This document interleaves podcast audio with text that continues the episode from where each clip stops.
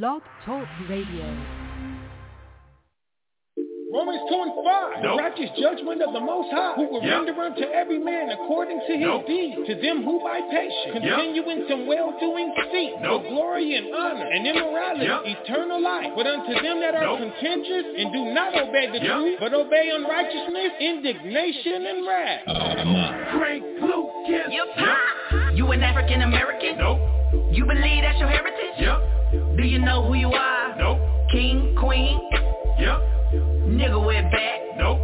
Do you shine like a star? Yep. Think they gon' tell you? Nope. We gon' expose them. Yep. Yeah. They gon' take your life. Nope. So many secrets in the vault. Yep. Do this knowledge cost? Nope. Hop in the book to my. Yep. Do we follow these laws?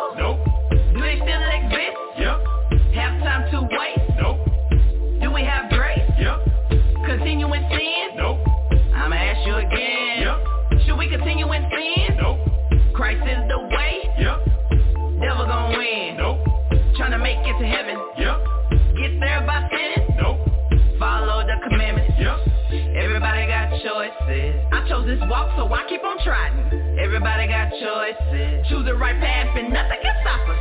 Everybody got choices. Righteous life, devil don't like that, nah. Everybody got choices. Choose the right path to save your soul. Never going back. No, no, no. Forward to the kingdom.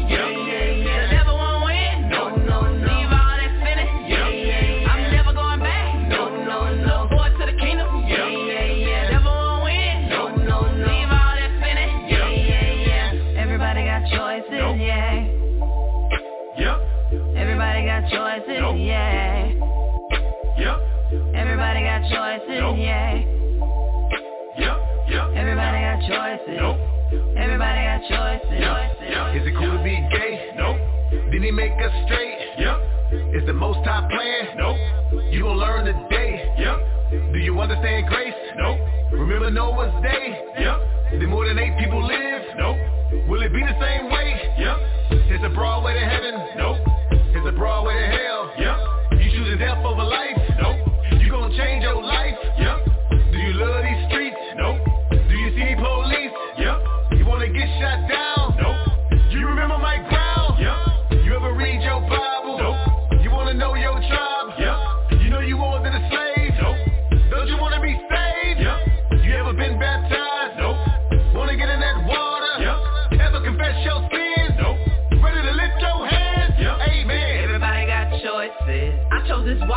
Keep on trying.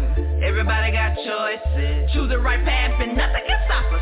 Everybody got choices. Righteous life, devil don't like that, nah. Everybody got choices. Choose the right path and save your soul. Never going back. No, no, no.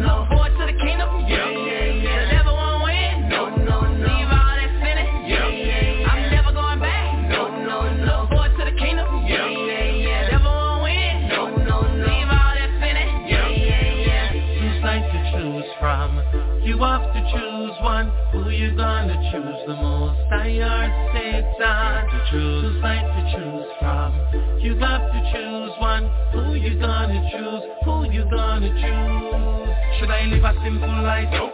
Should I repent and be baptized? Yep. Will Amalek ever be nice? Nope. Was our Savior crucified? Yep. Does this world love the most high? Nope. Is the wicked gonna burn? Yep. Will we fall forever? Nope. Choose from. You got to choose one. Who you gonna choose the most? I heard Satan to choose. Two sides to choose from. You got to choose one. Who you gonna choose? Who you gonna choose? Got to choose. And you notice, man, we got to choose, we got to choose, we got to choose, we got to choose. And here we go. All right, all right, all right. You're going to learn today. All right, all right, all right. You're going to learn today. Let's go ahead and clap it up for the Most High in Christ. Yahweh by Hashem, Yahweh Shad, like a thumb. Let's give the Most High in Christ a round of applause for the Passover and for this, this day. And it's another day of being alive, y'all. Here we go.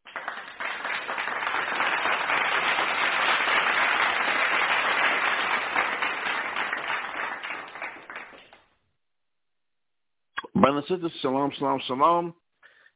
in the ancient Paleo-Hebrew greeting, Yahweh, Bahasham, Yahweh Shai, Barak um, to the 12 tribes worldwide, to Judah, Benjamin, Levi, Simeon, Zebulun, Ephraim, Manasseh, Gad, Reuben, Asher, and Issachar. We would like to say shalom to those here in North America, to the so-called Negroes, West Indians, Puerto Ricans, Haitians, Dominicans, Cubans, North American Indians, Seminole Indians, Argentinians, Chileans, Brazilians, Colombians, Panamanians, and the so-called Mexicans. You make up and get, you make up and are descendants of the original 12 lost tribes of the nation of Israel. Shalom, shalom, shalom, shalom. Um, my name is Mashaba. I am one of the teachers with the ISBHPK, the Israelite School of Biblical History and Practical Knowledge. Um, I am currently located here in San Antonio, Texas, uh, where we currently have a school uh, located at 4444 Walzem uh, here in San Antonio, Texas, 78217. Um, that's headed up by the brother Warner Iyer, uh, the brother Sam Swan, and the brother Dawi Yad, uh, holding it down. Uh, you can check them out at ISBHPK um, YouTube channel. Uh, ISBHPK San Antonio. Uh, they, te- uh, they teach Monday, Wednesday, and Fridays on YouTube, and on Saturday uh, Saturday morning uh, Sabbath. Uh, please uh, check them out. Brothers do an excellent job of holding it down and helping bring our nation, helping bring the, the Israelites back together. Doing a great job there. Then we have our school in Houston, Texas, right? The ISBHPK in Houston, Texas. Uh, hold on one second, y'all. Let me let me get my. Who? We have ISBHPK Houston, Texas, uh, located at uh, 231 uh, FM uh, 1092 in Stafford, Texas, uh, 774, 77477, um, and that's headed up by Priest Partha Zoph. Uh, you can reach him uh, uh, um, at area code 303 557 8979. Uh, class times in for the Houston class is Mondays and Wednesdays uh, from 7 p.m. to 9 p.m. And then on Fridays from 6 p.m. to 8 p.m. Uh, all Central Standard Time. And then on Saturday mornings uh, starting at 10 a.m. Uh, that's our Houston school. Then we have our Norfolk school, Norfolk, Virginia, where we just had the Passover at. Beautiful. I'm going to talk on that for, for a little bit, uh, which is located in Norfolk at 2610 Granby Street in Norfolk, Virginia, uh, 23517. For more information there, uh, you can reach Priest, uh, Priest Kazakia. Uh, at his phone number is 757 uh, 300 uh, 4047. The class times for our school in Norfolk is uh, Tuesdays and Thursdays and Fridays starting from 7 p.m. to 9 p.m. Eastern Standard Time, and again on Saturdays, uh, starting at 12 noon. All right, because they go street speaking first uh, out there in Norfolk. Uh, so check them out. Uh, also at ISBHPK Norfolk, right? And then we have ISBHPK Rochester, uh, which is located at 1600 Lyell Avenue, Suite 1A in Rochester, New York, uh, 146 zero six, being the zip code there. Contact uh, the contact person is Priest Zion, who's doing an excellent job. Uh, phone number uh, area code 757 762 3917. Class times for Rochester is Tuesdays and Thursdays from 7 p.m. to 9 p.m. Eastern Standard Time. Uh, Fridays from 8 p.m. to 10 p.m. Eastern Standard Time. Uh, and Saturdays starting at 10 a.m. Eastern Standard Time as well. and you, you can tell I just came back from Virginia, right? Um, being these brothers. And I went to the school, and I got the Israelite School of Biblical History uh, Knowledge. I got the welcome packet, which has all the information on there. And I will be making sure I read this every class that I do, all right, and, and keeping this going and, and uh, keep, keeping us connected. Brothers and sisters, uh, Shabbat Shalom. We, we just, when I say Shabbat Shalom, I'm referring to the Passover um, uh, uh, uh, collective uh, uh, congregation that we just had uh, for the Passover um, coming together and eating the Passover, even though the Passover actually started April 5th. Um, we we met up. the schools met up in in Virginia. It actually it was a Newport News as it as a Dohiki Club. Uh, another beautiful celebration, another beautiful uh, uh, coming together. It was really something else. It was it was it was it was fantastic. It was it, it, it was it was it was it was it was it was good. Uh, yeah, yeah, you, you, know when I start stuttering uh, that I'm, I'm at a loss of words. Um, it just you know just just uh, taking it in. Uh, shouts out to to to the schools that came together to to San Antonio, Houston, Norfolk, uh, Rochester. The, uh, what y'all put together again in uh, uh, put put together, it was beautiful. Yeah, it, it, it was beautiful. Um, and as, as we always run into, just not enough time.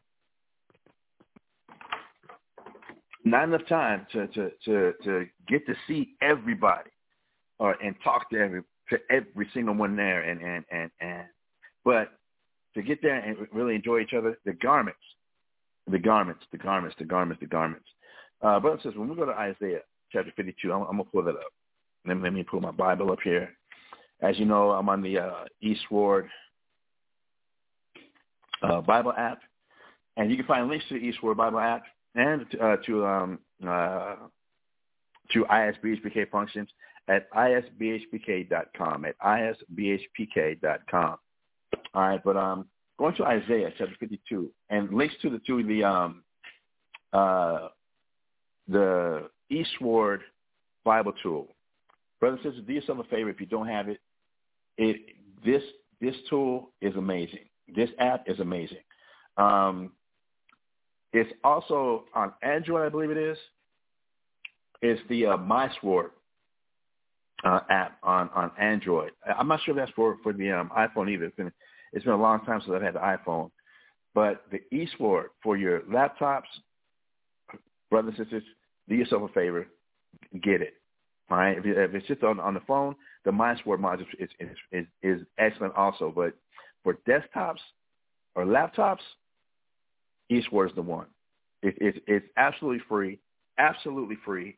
And the beautiful thing about it is uh, you can use it offline. You don't have to be you don't have do not have to be connected to Wi-Fi in order to use it. Uh, uh, all, all the, the benefits and the, and, and the things that it, the tools that it has. Uh, it really is something else. It really is something else. Um, from dictionaries, Bibles, um, commentaries, uh, reference books, uh, all absolutely free, all 100% free. Um, you do yourself a favor and, and get it. You, you, you, you won't be you won't be mad. All right, you won't you will not be upset. The eSword is really is top notch. Uh, and you can go to uh, uh, Bible Study Tools uh, online, and they have so many downloads and stuff you can download to it. I mean, it's ridiculous. It, it really is ridiculous. If you really want to be study serious about your studies, if you really want to put um, uh, 2 Timothy chapter 2, verse 15 uh, into effect of study, to show yourself approved to the Most High. A work we need is not to be ashamed, right? Dividing the word of truth. You want to get the eSword. I, I highly recommend. I cannot recommend this tool enough. Um, if you really want to be serious about your studies and, and putting things together, from the commentaries to the Bibles, um, I'm looking here, uh, and my wife just brought me a brand new piece. So water, to water for that, yes, Raya. Um, and as I'm looking, I've got one, two, three, four, five, six, seven, eight, nine, ten, eleven, twelve, thirteen, fourteen, fifteen, sixteen, seventeen, eighteen, nineteen, twenty, twenty-one, twenty-two, twenty-three, twenty-four, twenty-five. I've got 25 Bibles, just Bibles that I've downloaded, including the Apocrypha. Um, and this, this this is short. I haven't downloaded the ones I've I've, I've, used on, in previous versions. Um, just 25 uh, different Bibles from that really just help bring up the understanding. Um, but the, the King James uh, apocryphal one is is my main one that I, I, I do use. But sometimes you just want to um, just go a little bit more in depth. Sometimes you want to go a little bit more in depth. So I've got these 25 different Bibles uh, downloaded for free from uh, eSword app. And as far as dictionaries, on this one I've only got a few also, but I've, I've got one, two, three, four, 5, 6, 7, 8, 9, 10, 11, 12, 13, 14. Here I've got 15 different uh, dictionaries uh, that I downloaded for free. On my other computer, I've, I've got like 32 Bibles and like 28 different dictionaries from uh, Hebrew Greek lexicons, um, uh, word studies, uh, uh, Webster's, not, only the 1828 dictionary, but the um, Webster's uh, 1913 dictionary. I've got um, uh, um, uh, different Bible dictionaries from the Smith, the Easton's, the um, uh, Hitchcock's. Uh, I've got the uh, uh, the International Standard Bible Encyclopedias. Just again, in one uh, the Strong's Strong's dictionaries. Just want to take my studies to the next level. All right, that that I'm not. I don't want to be the person who's just running his mouth like I'm doing right now. That's just running his mouth and not knowing what I'm talking about, uh, but actually having proof, actually having the uh, uh, that it's just not my opinion, uh, but it is. It, this is from actual studies and, and putting things together, and that this is what scholars who've had dedicated their lives uh, to the study of the Bible and have had access to, to resources um, in archaeology, anthropology, um, actually going to the actual places in, uh, uh, in the Bible, um, having access to the scroll, the scrolls, having access to the records, um, like we don't have right now. They had dedicated their lives to compiling all this information in order for us to bring it out for us to be relevant for us to today. You can't be. And in commentaries, I've got one, two, three, four, five, six, seven, eight, nine, ten, eleven, twelve, thirteen, fourteen, fifteen, sixteen, seventeen, eighteen. I've got 19 different commentaries on, on, on my, uh, my new my new computer here. Again, brothers and sisters, to me the commentaries. Let me slow down a little bit. I'm starting to talk a little bit fast. Let me slow down just for, for, for a touch. When we read Proverbs chapter 3 and verse 5, when we do read the book of Proverbs chapter 3 and verse 5, it tells, tells us not to lean into our own understanding. And a lot of times, many of us can, can read a scripture and we will go by what what we're getting from it. It's called an exegesis or even an eisegesis, and it's it's not done out of maliciousness. It's not done out, out of evil evil uh, intent, but it's still very heavily based on our own opinions and our own experiences of what we, what we, what we might be going through, and the the the dangerous part of that is it really won't be founded on the rest of the Bible. That what we read, um, if we just read that one section right there, that one scripture right there, or, or what have you, that is still based off of a person's experience. It's still based off of a, of off of a person's own understanding. And true enough, we might be reading the scriptures and we're reading the Bible, but our understanding is still based in very heavily on our own understanding and, and we'll speak it as if it's factual. Um, and this is what a lot of teachers have done, and this is how a lot of religions have gotten started.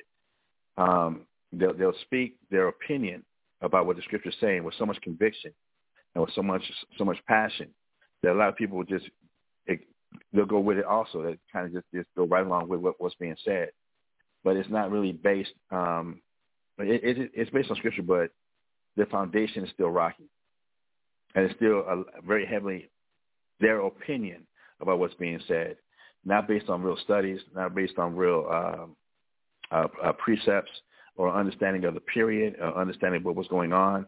Um, but just they'll see a scripture uh, in in the in the Bible, and they'll just according to whatever emotion gets struck, according to whatever nerve uh, get, get, gets gets stroked, um, we'll use that scripture from that particular point of, of reference. But it really won't be biblically accurate. All right. Um, so to, to make sure that that's not the case, that I'm leaning, that we're leaning to our own understandings, this is why I have all these dictionaries.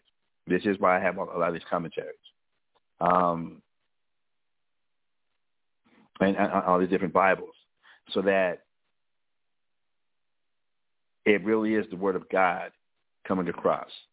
It really is what the Most High is saying that is, that's coming across.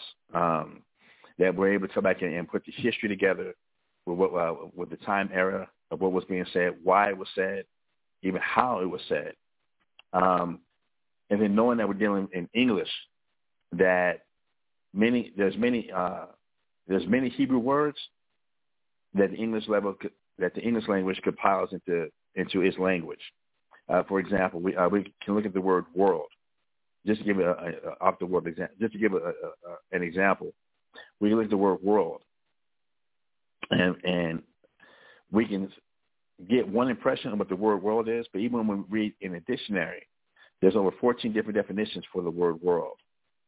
And when you consider that, you can go into the Hebrew and go into the Greek and get even more definitions for what the word world means. So we have to be able to keep things in context. All right, uh, we have to be able to keep things in context. That when the word world is used in, in, in one particular scripture, like John three sixteen, what actual word is is being used right there? So what does it actually mean? What's the actual context of what when when Christ did say what he said uh, that God so loved the world that he gave his only begotten Son, that whosoever uh, believe in him shall not perish but have everlasting life. If we don't understand the context of what actual word was being used, um, that our understanding can really be twisted. Our understanding can, can be off. And again, the dangerous thing about that is that a person can really be using John 3.16, reading John 3.16, and believe they have an understanding of John 3.16, but it's not, it's not, it's not accurate is not accurate, even though they're quoting John 3.16. And that's what we see a lot of people doing in, in, in this walk, that God so loved the world. And, and their, their, first, their first thought is, yes, it's the whole wide world.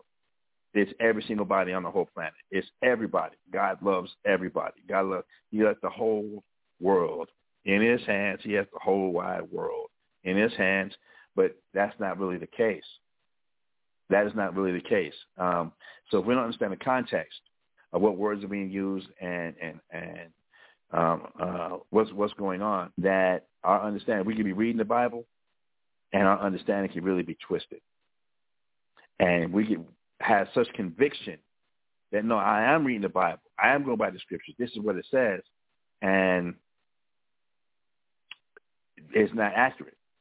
So this is why, again, I'm just recommending, as just touching on this tangent for a little bit, why I'm recommending that uh, please download the eSword. I'm not getting paid for any of this either, but download the eSword or the MySword, I, I believe on Android, um, and get all these different modules, uh, get all these different different things to help you with your studies. All right, to help you with your studies, to know that you are putting things together the, the right way, that your understanding really is is is is, is as complete as it really can be. Um, just just throwing it out there, all right? But coming to Isaiah chapter 52 and verse 1 and dealing with the garments for, the, for, for what we just dealt with, oh my goodness. Um, Isaiah chapter 52 verse 1, awake, awake, put on thy strength, O Zion. Put on thy beautiful garments, O Jerusalem, the holy city. That come, that's one thing I do love about the Passovers. Shouts out to the sisters, to, to, to Israel Ware Houston, Israel Ware San Antonio, um, Israel Ware uh, Norfolk. Shouts out to the sisters. My goodness. The garments were fabulous. Uh, Norfolk, Houston, and Rochester.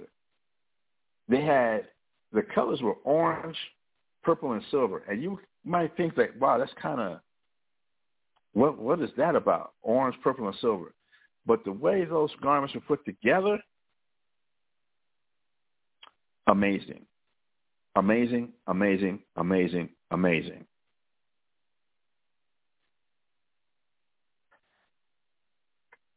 I, I don't know how to how again, here I might have lost the words.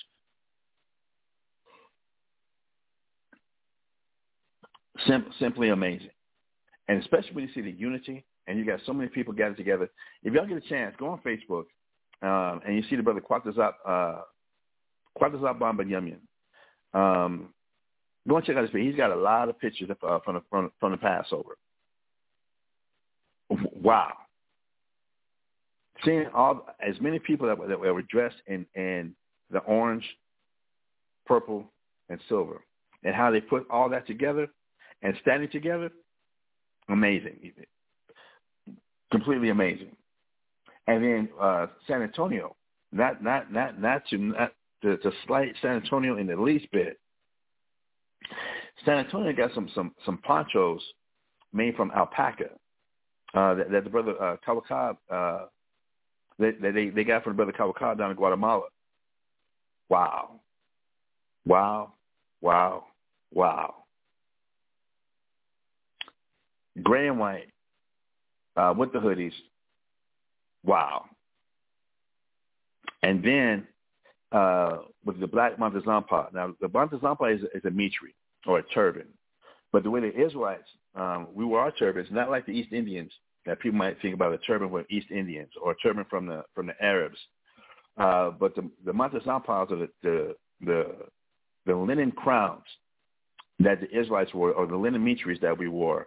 It keeps the top of the head open, and you keep the top of the head open for anointings. Um, and this is where Paul came back in and gave us the the, uh, the exhortation about a man praying or covering with his uh, man praying or prophesying with his head covered dishonors his head. That the top is supposed to be open. The top of it, contrary or opposite of what we see with Jewish people, where they wear the yarmulkes and cover the crown of the head. If you're getting anointed, then why would you want the crown of the head to be covered? Just you know, a little common sense and throwing it out there.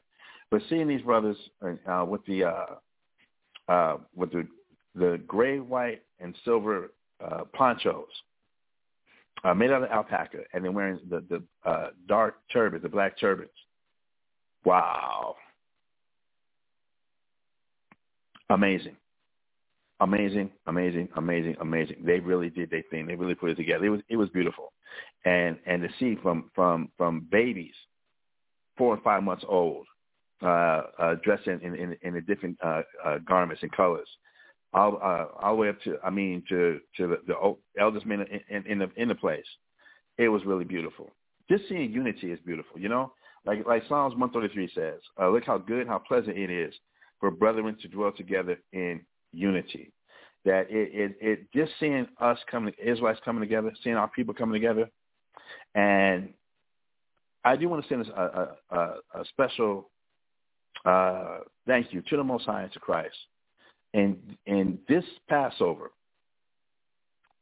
Passover 2023, um, with the brother Kazakia, uh, the brother Aisha Whitezar, um, the brother Dawiyad, that were actually there at this particular Passover. This marked, 2023 marked the 30th Passover that we that those that were, were part of the original Mount Zion, those that were part of the original Stream of Knowledge, those that were part of the original Sword of Truth, those that were part of the original um, uh, uh, Shield of Wisdom, uh, that April of 1993 was the first Passover that we all celebrated together in April of 1993. That was the first Passover that we celebrated together. And here, April 2023 marked the 30th anniversary of us doing this Passover together. Passovers. 30 years of Passover. So with the brother Aishwadazar, um, the brother Kazakia, the brother Dawiyad, um, that was actually there at the Passover. Not, not, not the slight uh, uh, Kawakabadov, not to forget uh, the brother Banabad. Um, it's been 30 Passovers, 30 years that we've been doing this together. Now, I'm 53 years old this year, so 52. Minus 30, so 22 years old. 22 years old when we celebrated our first Passover together. That's old I was. Kazakia is 46. So his first Passover, he was 16. Not his first Passover, but the first Passover that we we all did together. He was 16 years old.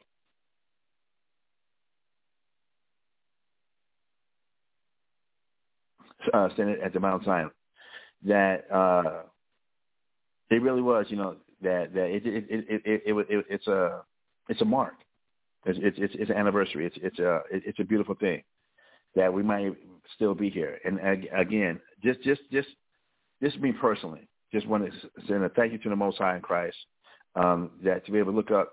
And it's funny looking looking at at, at, at us, seeing the brother Dawiyad, uh, who was one of the original uh, founding members of the Sword of Truth. Um, back, when the original the, the original three members of the Sword of Truth here in San Antonio was the brother Kazayan, the brother Ariel Shamar, and the brother Dawiyad. Um, to see Dawiyad at this Passover, we were so young when we first started, and to see him with, with his gray hair, he looks fabulous. He looks fantastic. Uh, if it wasn't for the gray hair, you, you would think this man was was was could literally be a Dr. Sebi, youthful. The man is is, is doing uh, he's doing roofing, fifty something years old. Because I think W.L. actually might be older than me, fifty something years old, and is still doing roofing, like still getting up on roofs and in Albuquerque, in the heat of Albuquerque during the summers, and and and still doing roofing. But it wasn't for the, the gray hairs. That's the only thing giving away his age, the gray hairs. Um, I dare one of y'all get him on the basketball court. I dare you. I dare you. I dare you. Get that man on the basketball court and get embarrassed. But to see, you know, but the gray hairs, to see him with, with, with his gray hairs, like wow. But I still remember you from yesterday. I, I can look through my photo albums and find pictures of us um, from way back thirty over thirty years ago, and the brother Ice White is out. Now I've been on Ice. Uh, we we went to high school together, and he was one of my my brother's best friends. Um, Ice was always, if you know him and his brother Lauren, these brothers are, are fitness gurus, um, to say the least. Um, Lauren played for for the uh, um, uh, USA rugby team. These brothers is just fitness defined. Um, to see Ice, I'm not gonna say what his nickname was back in, back in, in high school and everything, but to see Ice, and yeah, a little bit more gray hairs, to be there at the Passover with his grandchildren, grandchildren. Wow. Again, a little, little bit more salt and pepper, a little more gray hair, but still, still doing the damn, still doing the damn thing, and, and still landscaping, still.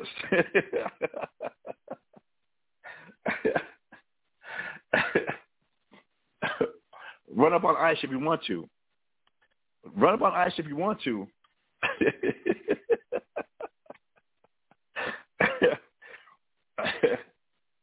and yeah, and then the, the brother Kazaki, um, six children, six children, six, seven children, and uh, and his late, latest one, the, the baby boy, well, is what five months old, six months old, also. Amazing, amazing, amazing, and and, and it, it's it's an honor to still to still be in the presence of these men and to see the work that's being that, that's that's continued.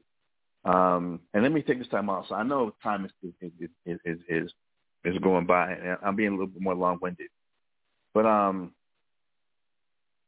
with the recent news that uh, w- w- was wrong, that the the elder chief high priest Ariah had passed away, and some of the controversy that that was sparked um, by some Israelite uh, um, camps or, or communities.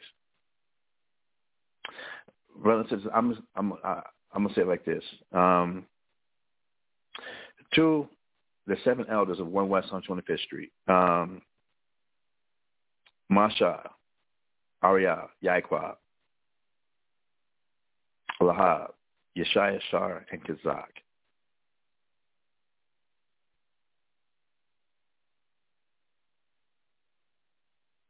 Thank you.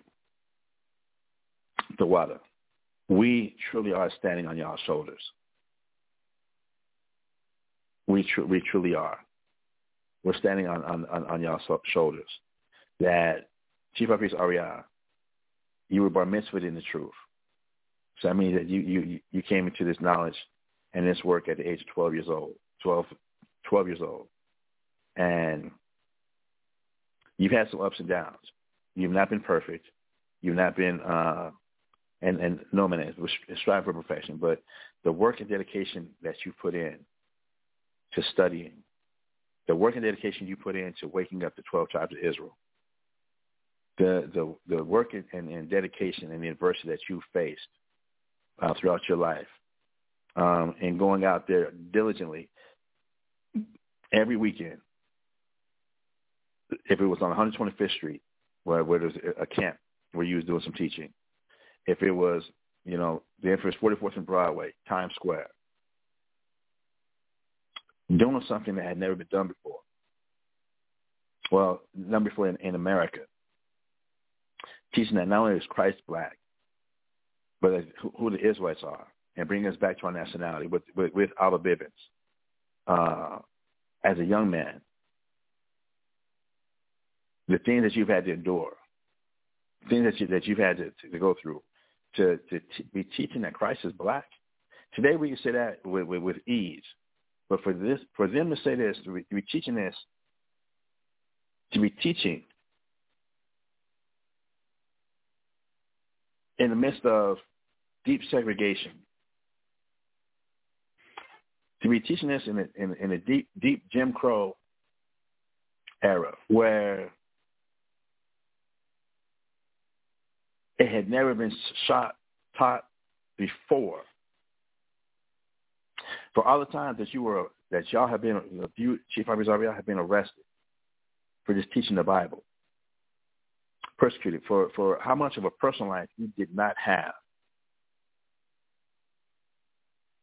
And and, and, and studying and compiling this information and then going out every weekend and teaching it with a conviction that you can that, that you taught it and then uh, for your father to be there, uh, Yaiquab, um, Masha, and then for y'all in y'all's diligence, um,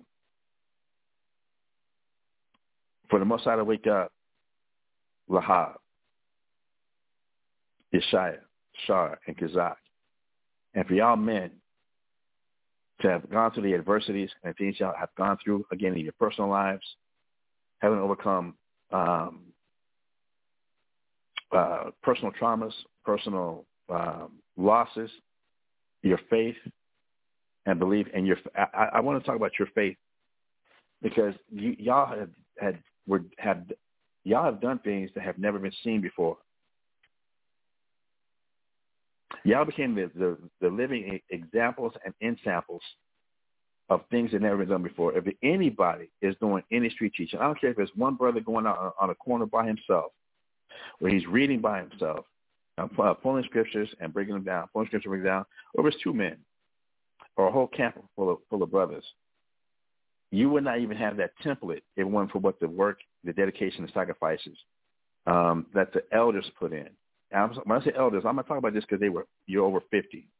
I'm talking about men who had truly dedicated their lives to to the awakening of the 12 tribes of Israel here in North America um, being fired from jobs for teaching that Christ is black. Uh, from from from people they work with, seeing them out there on 44th and Broadway, the most busiest street in America, Times Square.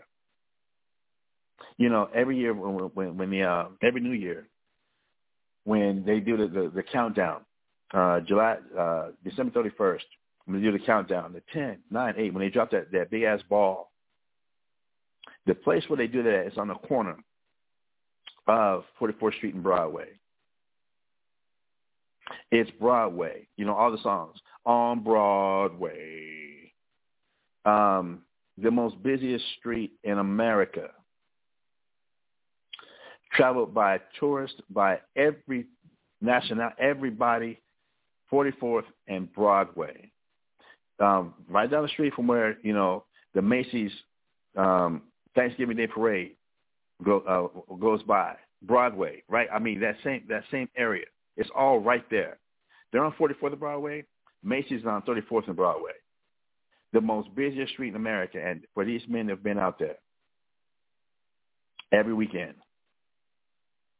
teaching that Christ is black. That the Negroes in America are the true Jews. They're teaching the 12 tribes of Israel. No one has ever done that before before them in the Americas, ever. So anybody doing any street teaching today, whether you sat at the feet of the elders or not, you're still a branch of what, of what the Most High used them for. If you're pulling precepts, you got that from, from, from the work that these men did. Most High Christ get all the praise. Most High Christ get all the glory. But for these pillars, the pillars that these men have, have, been and were, we're all standing on their shoulders. Um, if you have, if you wear a matazampa, um, putting on other fringes, and not just the tzitzis, but actual fringes on the four corners of, uh, uh, and the borders of blue. Um, uh, if it's down your pant leg, the matazampas. The Most I were with these men for us to be able to have these things. Um,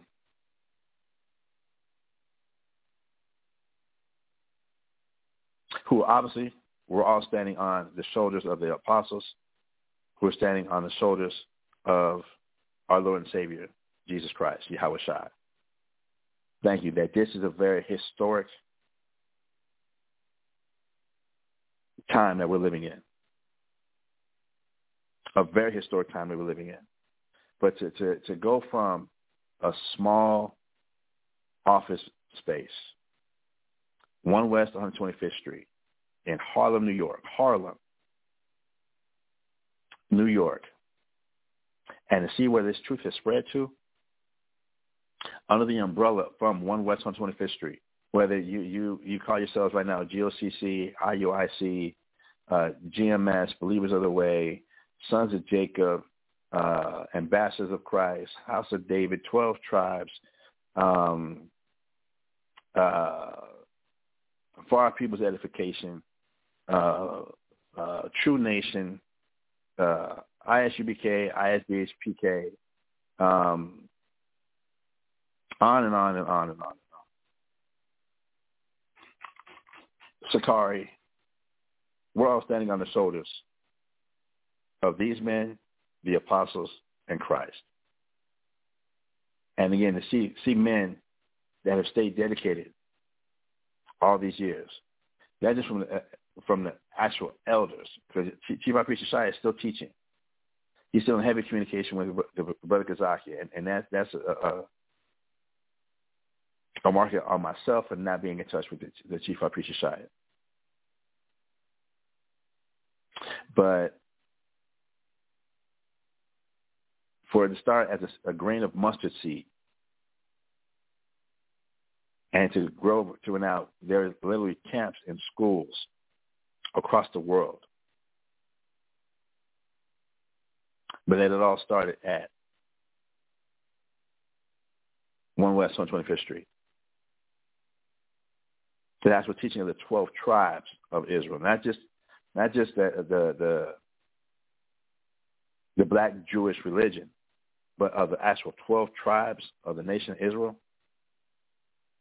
and be able to pull the archaeology, the history, the anthropology, the records to prove it. Thank you, thank you, thank you, Father. Thank you, Christ, for the work and the sacrifice these men. It, it, it's if you're not really being in a position to understand what these men, it, it's, it's going to be hard for people to relate to it of what kind of sacrifices, how much their own families fought against them. The the the, the true evidence of Matthew chapter ten verse thirty four that a man's foe, I, I came not to send peace on on earth, I came not to send peace but a sword. Uh, for a man's foes, I'm coming to set family members against family members, and a man's foes should be their own household. That to understand, even trying to think about, you're out here teaching for the first time that Christ is black and pulling scriptures, how much of a cult figure you look like, how off of the your rocks you were. You're coming from a time of, of again,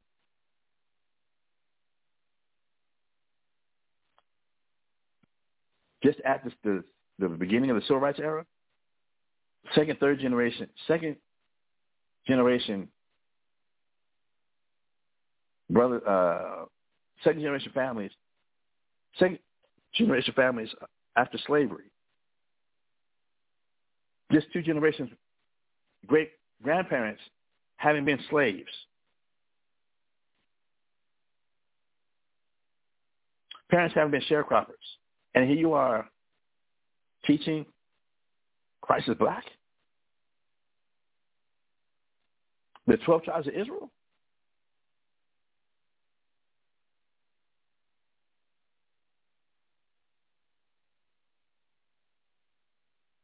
Come on, y'all. How many of their family members actually thought they were crazy? For their, their dedication of going out every weekend?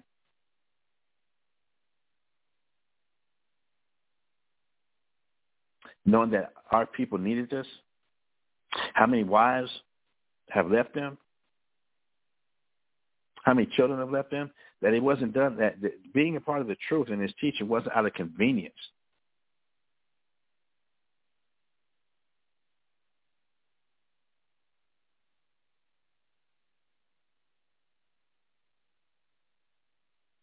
It wasn't. Let me make sure I got my house together and got my house in order, and I've got things um, stable, and then I'll come back. I, I can come in and dedicate some time to what the camp has going on, to what to what's happening. That no, these men set the standard. And again, not having the example of what it means to forsake, like Christ said in, in Luke fourteen twenty six, to forsake fathers, mothers, fathers, houses, children, wives, yeah, your own life, for my sake, for Christ's sake.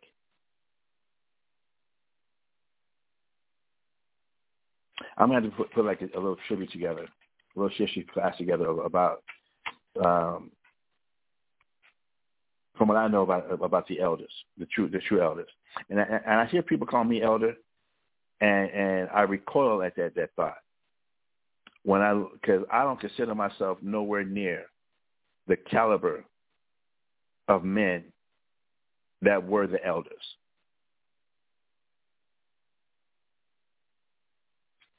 Masha, Ariah, Yaquab, Lahab, Yeshaya, Shar, and Kazak.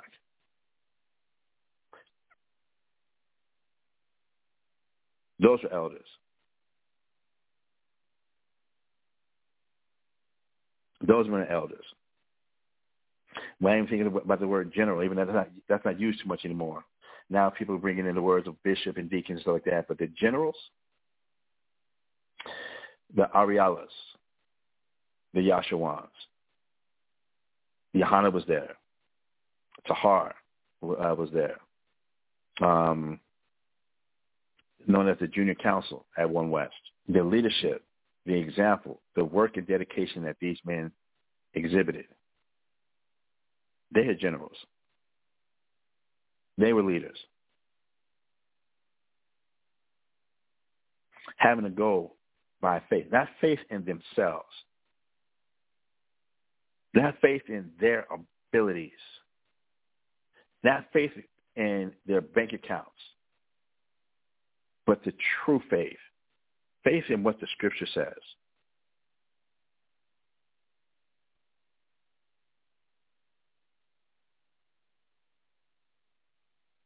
Not because they they they they they, they saw it as a way for them to get uber rich from the prosperity teachings, uh, to be to be well off or stable like the Nation of Islam or the fruit the fruit of Islam or what have you, or like any any in, uh, prosperity teachers from any Catholic, Protestant, Christian uh, uh, background. But the faith of this is what the Bible says, and this is what I'm sticking with.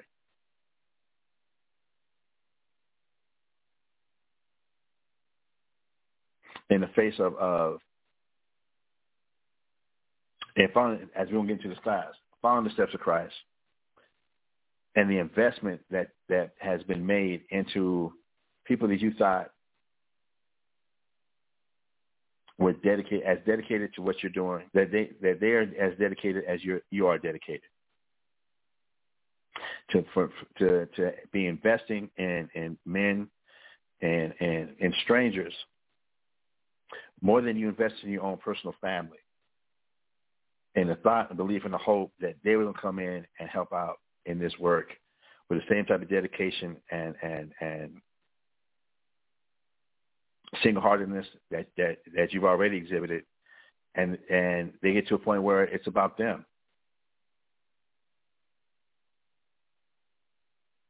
Get selfish. Get tired of, of enduring. And when you thought you had somebody you could really pass this, this knowledge on to or pass this on to, pass the baton to, they wind up being false brethren.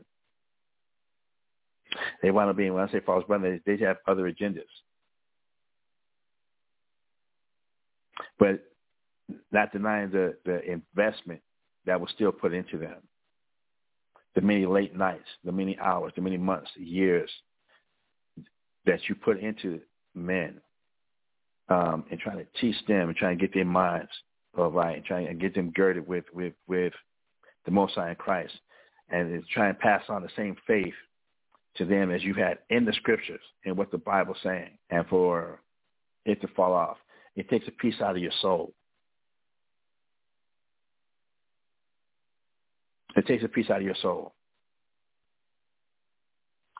Now, when you, you, you, you think you've got men that we understand that it, it's us against the world. That we, we're going through this together. We've been locked up together for just teaching the Bible, not for fighting, not for, for, for cussing anybody out, for teaching the Word of God. We've been arrested, been harassed, um, going through the similar circumstances with, with families rejecting us, families cutting us off, families calling us absolutely crazy, loony, um, in a cult, brainwashed, uh, you name it.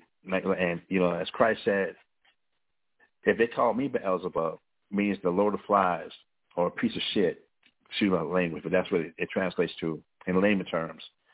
Um, that how, what are they to call my disciples? What are they to call my students? To be called everything under the sun.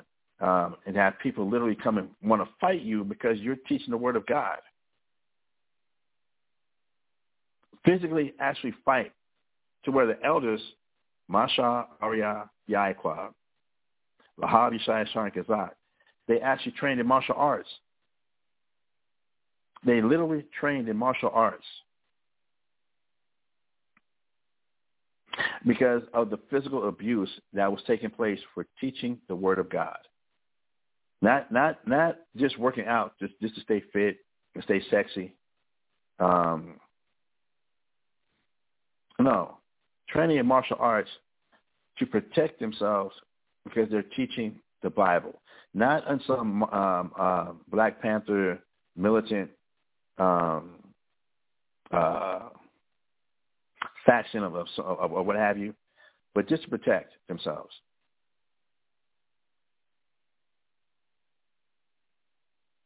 Just to protect themselves. For as much as people teach today, as much as Hebrew Israelites are teaching today, Many Hebrew Israelites have not had to face the physical assaults. So, some brothers have been spit on. That that that that, that does happen. But you've not been had a whole mob of people running at you, turn against you, and literally be putting hands on you. Not for some dumb things that you might be doing,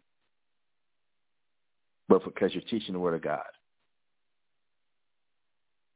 Because you said, read. And when the brother you was with read that scripture, it cutting the crowd so much that they literally got violent and tried to put hands on you. They, they put hands on you.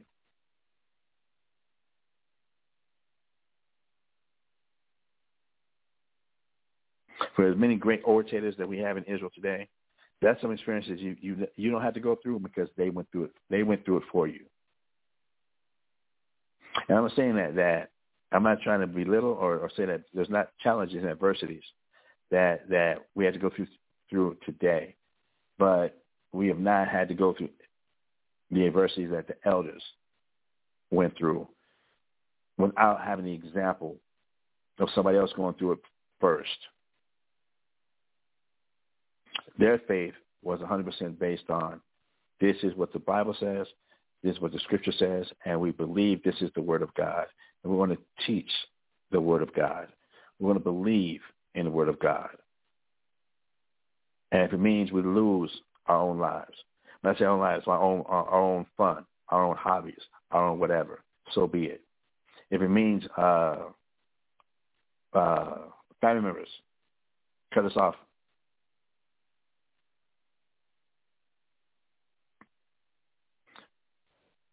wives and children leaving,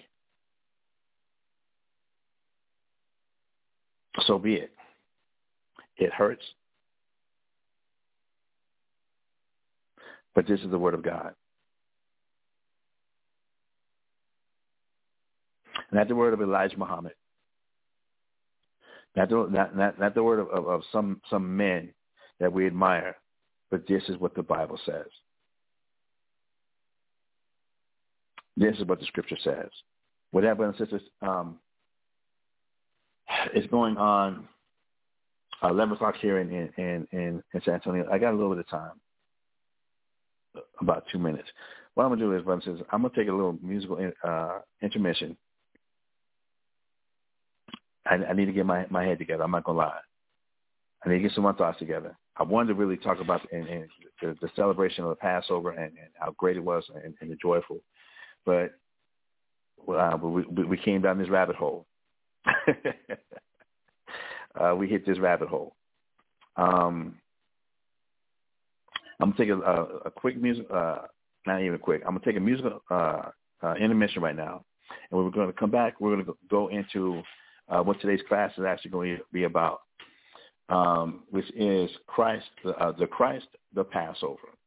All right, and we'll go over some scriptures about uh, we're, we're going to go a little bit under, under the covers. We're going to a little bit undercover, a little bit deep uh, than just the, the surface of what the Passover is about, but a little, little bit more into it, and and also kind of combined with what we were just bring, what I was just bringing out about what I consider to be the real elders, what true elders are, that and what true faith is about, of men who had to stand on what the Bible says not in their own abilities, not in their own their own wisdom, their own understanding, their own uh, uh, wit, their own uh, uh, power. That I'm going to get myself out of this. That is is my plan. It, it, it's me working on me. It's me. I put this together. But no, really, literally having to stand on what the scripture says. Um, without having seen somebody else do it first we're going to get to Christ the Passover. That even for the apostles, to see what Christ went through, and that's what we're going to cover, to see what Christ, or as we say in the Paleo Hebrew, Yahweh Shai, to actually understand what he went through. And I'm not going to be able to touch it being uh, in, in its fullness, but to actually go and really consider what he went through, and that this is what the apostles actually saw they lived this with him. They saw him go through this. That three years, it was a short three. Oh, three years, it seems like that's not a long time. Christ's ministry was only three years. But how much they lived, how much they experienced, how much they got to see what Christ went through in those three years. Being with him and literally experiencing the things he experienced and seeing things that they never seen before ever. Not just, I ain't talking about just the miracles. I'm talking about just the daily living.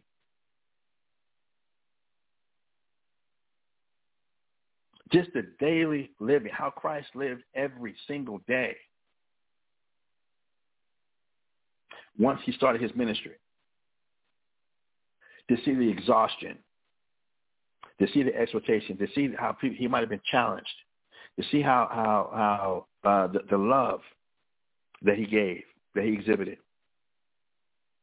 Again, to see the sacrifices, not eating, because the teaching was that important. Come on, he said they say he taught people for for for three days straight.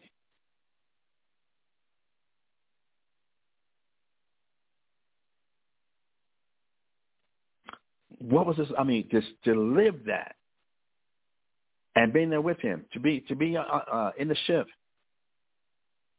when when when, when that, that storm came, and that apostles that were fishermen, you made your living on the water, and you're scared that y'all about to drown,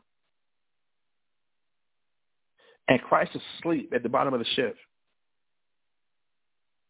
And that's, that, you know it wasn't obviously it wasn't a little rowboat or something. It was a, whatever ship. They was on a vessel, a ship, not the USS Minnow or some some shit like that. They was on a ship, and Christ at the bottom of the ship, sleep. What's going on that you're in a, a storm with what must have looked like tidal wave type winds or waves, and this man was so exhausted that he sleep, and they felt that they had to wake him because they was about to drown, and for him to be annoyed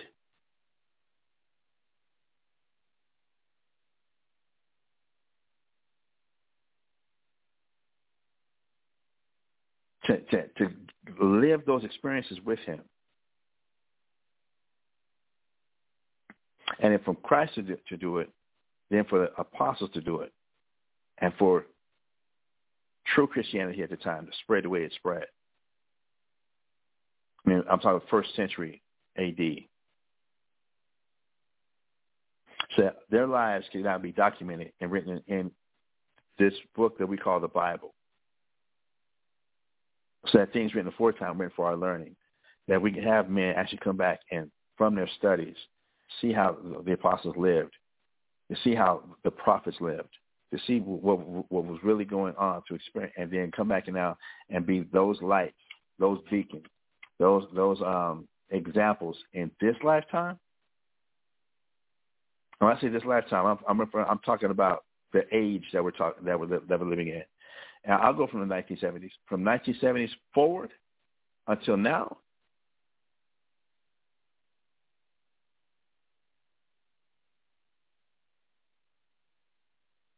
I'm gonna take this intermission, brothers and sisters. Uh, I need to get get my, my head back together again, but we're gonna come back and we're, we're gonna jump into this, okay? So, and forgive this whole hour that I just took in, in just talking. That's that I I really do want to try to refrain from that but we get we're gonna get into these scriptures, all right? So let me take this intermission, and we're going to be playing. Oh, I, I forgot about that. I might announce it at the end of class also. All right, at the end of the Feast of Unleavened Bread, if we started uh, Passover uh, Wednesday night, April 5th, uh, with the Masra Yasha and uh, the brothers and sisters uh, and, and, the families in, in Dimona, Israel, uh, uh, with, again, Wednesday, April 5th at sundown was the beginning of Passover.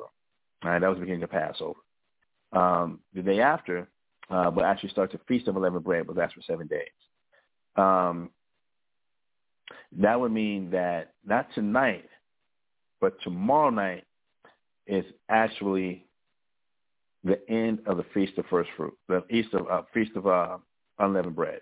All right. Um, so tonight is not a Sabbath. Now, tonight is not a Sabbath, but tomorrow night at sundown begins the, the Sabbath of the end of unleavened bread. All right, so Thursday sundown is actually the beginning of the, the last night of unleavened bread. So Thursday sundown is actually a Sabbath. It's a high holy day. Then that would lead us into Friday being the regular weekly Sabbath. All right, so we have a double Sabbath uh, uh, approaching Thursday sundown being the Sabbath, the, the end of, of unleavened bread, and then Friday being the regular Sabbath. Okay? So with that, brothers and sisters, I did want to get that announcement. I'll probably announce that again at the end of class. Uh, yeah, I will. I will. I will announce that at the end of class. Ah, but let's get this music intermission, and we're going to go with uh, the brother uh, Jeremiah and uh, Karatazai um, a, a song that's a couple years old now, uh, as a matter of fact. Uh, the Hebrews are coming. The Hebrews are coming, yeah. The Hebrews are coming.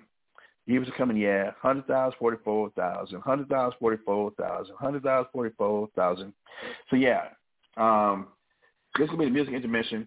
Uh, Hebrews are coming. I'm going to go ahead and uh, uh, play this, and when we get back, we're going to jump into it. Jump all in it, split, splash. We're gonna be all up in it uh, with the scriptures, uh, the class, um, and things I just want to kind of reveal and bring out about the Christ, the Passover. All right. So here we go. Hebrews are coming. We'll take this uh, intermission. It's actually about eight minutes long, and then we're going to jump all into this class. All right. So please stand by, uh, and here we go. about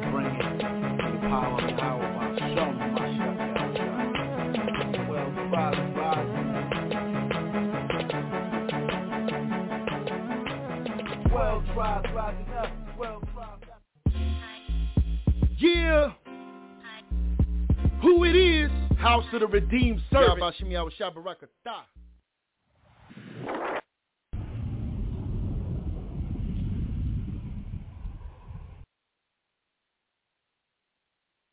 Hey, Shalom, Mark. Yabarakaka Yahweh Bashama Mashiach Yahweh Shai. What's up, Mark? Yo, Jeremiah. Yeah. It's cracking, huh? Yahbashim Yahweh Shabarakatah. Oh, yeah. Shalom, Yasharala. Giving all praise to the Abanawa Yahweh Jeremiah Yah. Hold up. Please say to Yah. Got that boy Paratazar with me. Please say to Yah. Are you ready for the race wars? Let's get it. Bring it on. Hebrews are coming, coming, coming. Hebrews are coming, yeah. Hebrews are coming, coming, coming. Hebrews are coming, yeah. Hundred thousand, forty four thousand. Hundred thousand, forty four thousand. Hundred thousand, forty four thousand. Hundred thousand, forty four thousand. Hebrews are coming. Hebrews are coming, yeah. Hebrews are coming. Hebrews are coming, yeah. Hundred thousand, forty-four thousand. Hundred thousand, forty-four thousand. Hundred thousand, forty-four thousand. Hundred thousand, forty-four thousand. We ain't playing, yeah. Standing on these corners, yeah. We taking games, yeah. Put them in the Bible, yeah. Ezekiel 37, greatest seed in army, yeah. Come see what we about. We'll change it out. We moving out. My battle lad, and what was the war? What you waiting here for? Come see what the hell you're facing. With D, he'll break the nation. Sounds like a little revelation. Heard uh. players coming one hour. Uh. Utterly burnt, we will devour. Uh. Yahweh shot, who's the power? As you can see, you ain't dealing with no monkeys. We want our money, you gon' pay us for slavery.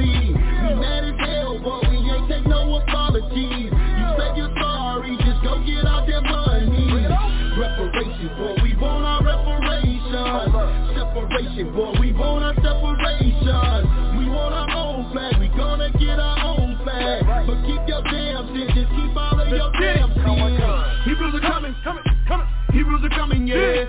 Hebrews are coming, coming, coming. Hebrews are coming, yeah. Hundred thousand, forty-four thousand. Hundred thousand, forty-four thousand. Hundred thousand, forty-four thousand. Hundred thousand, forty-four thousand. Hebrews are coming. Hebrews are coming, yeah.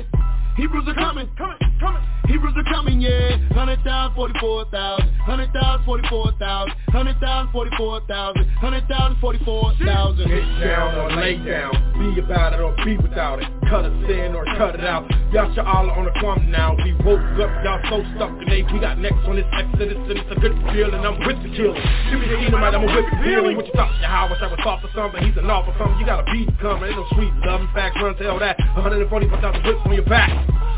And the slain of the Lord, Those mine enemies they shall be would many. not that I should reign over them, bring him hither, and slay them before me. Their lives are worth All nations are as less nothing. than a penny. And though we thought off this, there was no reason to drop in the vessel. Nobody's gonna miss you. The earth is in mourning. Your life is the issue. A rapist and murderer, stealer of lands, and all of these sins by the white man's Hey, man, hands. I'm smiling now while I'm reading about us stomping out y'all infants, the Africans and the Arabs in it. This is what it's called recompense. We sentiments while we tucking in our children for their bedtime story. Got a problem with it? Talk to the one who wrote this picture. Your annihilation is my people's salvation. We want our own flag. We're gonna get our own flag. We want our own land. We're gonna get our own land. But keep your damn sins. Keep all of your damn sins. Keep your damn. Keep all of your damn. Now I don't care whether you clap or not, but I'm saying to you. We got next. Hebrews are coming, coming, coming. Hebrews are coming, yeah. Hebrews are coming, coming, coming. Hebrews are coming, yeah. Hundred thousand, forty-four thousand. Hundred thousand, forty-four thousand. Hundred thousand, forty-four thousand. Hundred thousand, forty-four thousand. Hebrews are coming, coming, coming. Hebrews are coming, yeah. Hebrews are coming, coming, coming. Hebrews are coming, yeah. Hundred thousand, forty-four thousand. Hundred thousand, forty-four thousand. Hundred thousand, forty-four thousand. Hundred thousand, forty-four thousand. The Hebrews are coming. We take this thing too serious and you Gentiles better start running. That 144 not bluffing, you claim you wasn't responsible for those dozens of millions. But that's not optional. You sold our land and took us by billions and put us on the boat to the ceiling. I'm about to pop my top cause I'm feeling. Hope that I'm worthy enough and I'm willing. He can put the sword on my hand and I'm killing. Blackjack dealer, I'm dealing. I ain't no member yet, and I hope you remember that. But I got a vest, untouchable like Eliot Ness. We got a garment down to the foot, breastplate on the chest. With a girdle on. Trying to help say the people that the Gentiles fronted on. As a matter of fact, they got a trap in the shop in the house like Home Alone. That's right. Nowadays, everybody wanna talk like they got something to say, but nothing comes out when I shout, shout, shout with the Hebrews. Just hold on, we going home. Mashiach who is our Redeemer, who is our Deliverer, who is our Savior, who is our Commander, our General of the nation of Israel, Yashala. God, Hebrews are coming, coming. Hebrews are coming, yeah. Hebrews are coming, coming, coming. Hebrews are coming, yeah. Hundred thousand, forty-four thousand. Hundred thousand, forty-four thousand. Hundred thousand, forty-four thousand. Hundred thousand, forty-four thousand. Their home shall be overthrown. Their women violence, they children dash headlong against the stones. By Shem Yahushai, we beside his father's throne. So let your weak say I am strong.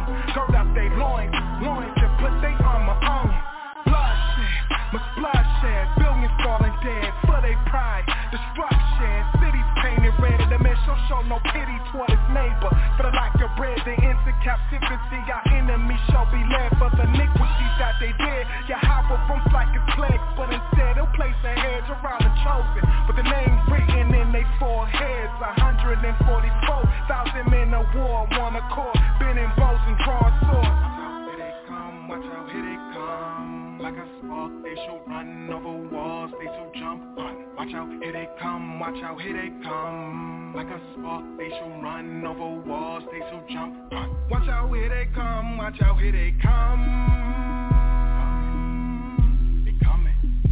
Watch out, here they come, watch out, here they come. They coming. They coming. Hebrews are coming. Hebrews are coming, yeah.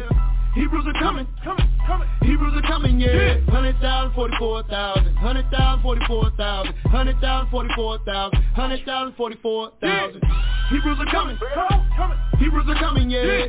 Hebrews are coming, coming, coming. Hebrews are coming, yeah. Hundred thousand, forty-four thousand. Hundred thousand, forty-four thousand. Hundred thousand, forty-four thousand. Hundred thousand, forty-four thousand.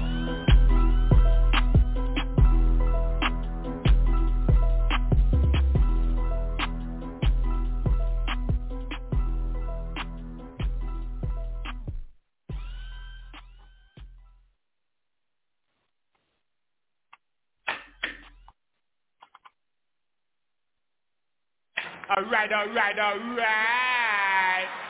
You're gonna learn today. All right, all right, all right. You're gonna learn today. All right, all right, all right, all right, all right, all right. All right, cool, cool, brothers and sisters. So the Christ, the Passover. All right. Um, and, and, and getting into this,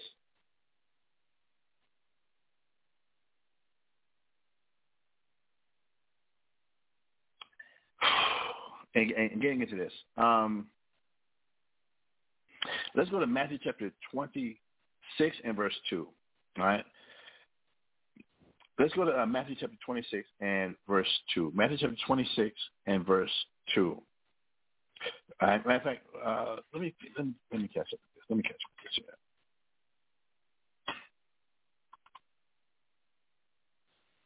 Yeah. All right, and dealing with Matthew, the, the 26th chapter, um, is dealing with the plot to kill Christ. Right, the plot to kill Jesus. That that's what that that's what this this chapter is dealing with. Right. So when we read Matthew chapter 26, starting at verse one, it says, "And it came to pass when Jesus or Yahushua had finished all these things, he said unto his disciples, verse 2, Ye know that after two days is the feast of the Passover, and the Son of Man is betrayed to be crucified. So this is one of the last times that Christ taught uh, from Matthew, the 25th chapter. Um, Matthew, the, the 24th and 25th chapter is referring to the last days and the signs that, that, that we should look for, know, that Christ is actually about to return and uh, it's going to be the end of this world and the beginning of, of the kingdom of, of God. And, and how are we going to know that it's, it's actually Christ? So we get Matthew chapter 24, Matthew 25, that Christ has done all this teaching. It's, um, coming off the, the, the, the, the mount uh, and seeing the, the temple, and Christ is trying, all this is going to be destroyed, all this is going to be wiped out. You're going to be led away captive in all nations, going to be persecuted, there's going to be wars, rumors of wars. The love of many is going to wax cold. Uh, there's going to be many false prophets. Um, that if it was possible, they would deceive the very elect, and that um, unless these days be shortened, that there's not going to be any flesh to be saved, and that we're going to be led captive into all nations until the time, and the Gentiles are going to be in, in Jerusalem, going to be in the promised land until the time of the end, and then we're going to look up and we're going to see Christ. So this this is that was Matthew chapter 24, Matthew chapter 25, and Christ trying to exhort and lead the the the, the warnings that he gave the parable about the, the ten virgins, the five that were wise, the five that were foolish, the ones who actually were prepared and ready for um, and took oil in their lamps. So with the oil, the, the, the work, their works was able to carry them through. Um, but the foolish really didn't have no works um, to really have to uh, prepare, um, knowing that Christ was going to make his return, but they didn't have no work. They didn't put no works in, and the work represented the oil uh, to keep things coming. And then we go into the talents. Um, Christ goes into the parable of the talents about how it's all a metaphor talking about when Christ comes back, he's going to be looking for usury. He's going to be looking for interest. Okay, I gave y'all this. I, I gave y'all the Bible, gave y'all, gave y'all the scriptures. You know you're the Israelites now. You know you're the chosen. Cool, but now what have you done with it? What have you done with it? Where where have you done the works and the things that I'm looking for? Where where are you growing in this truth in works in labors and um, uh, for the truth, not for yourself, not in building up yourself, not in building up your your your your your 401k, not in building up your um, uh, it's the time you're doing your sealed house and this house lie waste, knowing that we have Israelites scattered to the four corners of the earth, knowing that that it's not about you just making a comfortable place for yourself. You know you're Israelite. You might have started uh, uh, at the bottom, but you know you're Israelite. Now you know built yourself up and got and got houses and got uh, got children, wives, uh, land, got a little bit of money put away, and you're secure. But now, how many other Israelites throughout the world, not just in your city or in, in your immediate vicinity, but around the world, are still suffering while you're sitting here living comfortable? And all your work has been striving for you to be comfortable, but we have Israelites that are around the world that are not eating, literally not eating. We have Israelites that are, how many are being put to death just trying to get from South America, Central America, from the Caribbean um, uh, to America, literally putting uh, hazarding their lives trying to get to what they think is a land of opportunity. Because the conditions that they're living in at, in, in their homelands are horrible, are horrible. Um, how many Israelites uh, around the world are taking fentanyl because their life is so messed up right now that the only escape they can see right now, they're taking that, that fentanyl pill for the first time right now. Or they're taking that hit of that marijuana for the first time right now. Or they're, they're doing that line of coke for the first time right now. Or they're shooting that heroin in their arm for the first time right now. Or they're taking a hit of that crack pipe or taking the, the, the some some ecstasy or, or, or some uh, crystal meth for the first time because their lives are so miserable they don't see another way out. Or taking that first drink right now. How many are getting raped for the first time right now? Being molested for the first time right now. I'm talking physically being molested, whether it be by a family member or, or having to prostitute themselves or, or whatever might be going on right now that no, they're not in your community, they're not in your neighborhood where where things are kind of comfortable, where things are kind of, you know, you, you're fighting to put things together, and and yeah, there's a struggle. You, got to pay these damn taxes, um, or what have you. But literally, uh, how, how many how many child abuse cases are happening right now where there's a mother who's so stressed out, who don't know what the hell she's doing, who got pregnant at the age of, if it was like Aretha Franklin, age of 12, but he has no type of support whatsoever about anything. and the baby's crying. You don't know what to do, and there's babies being put to death right now, being beaten right now because the the mom doesn't know what the hell she's doing. Babies being being burned with with with with irons, curling irons, with lighters, um, being tortured right now because the baby's parents do not know what the hell they're doing. They don't see an out. They don't see they don't see any at all. So there is no love. There is no no no no concern. There's no um natural affection. Like, like we read about in uh, Second Timothy, the third chapter, that there's Israelites scattered throughout this whole world that are suffering,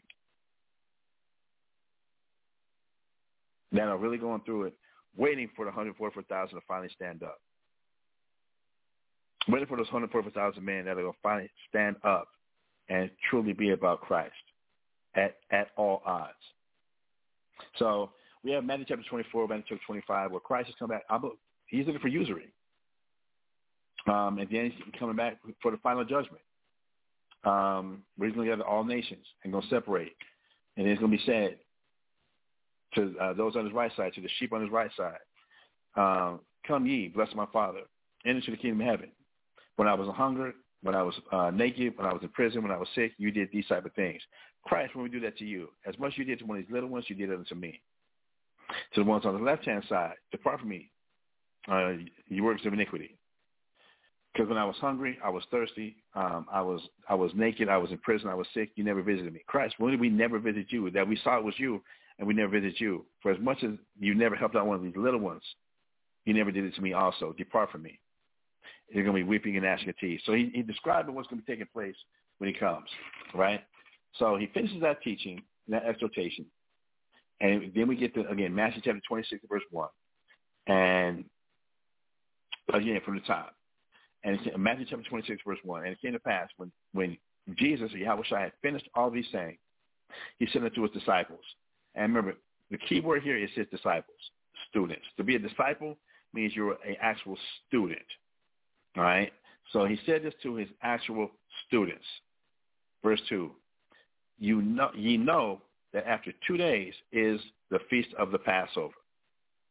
And the Son of Man is betrayed to be crucified. So he's let them know, like, hey, y'all know that in, in, in two days, it's going to be the Passover. And I, I'm going to be betrayed and crucified. I'm going to be put to death.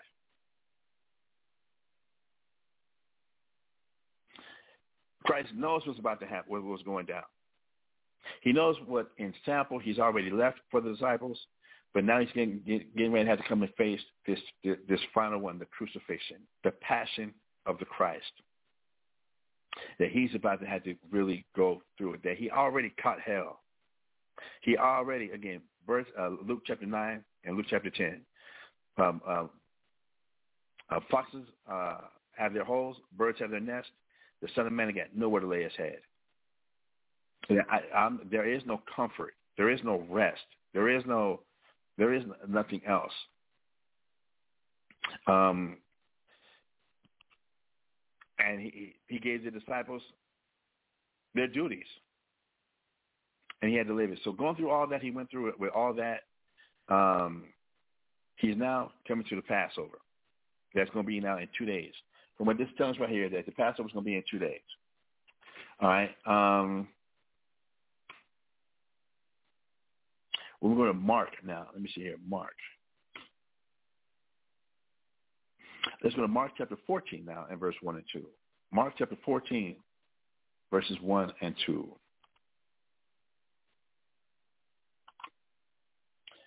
Again, we're dealing with the plot to kill Christ, the plot to kill Jesus. So now, Mark chapter 14, verse 1, is pretty much the same thing is going to be said, but we're going to read it anyway.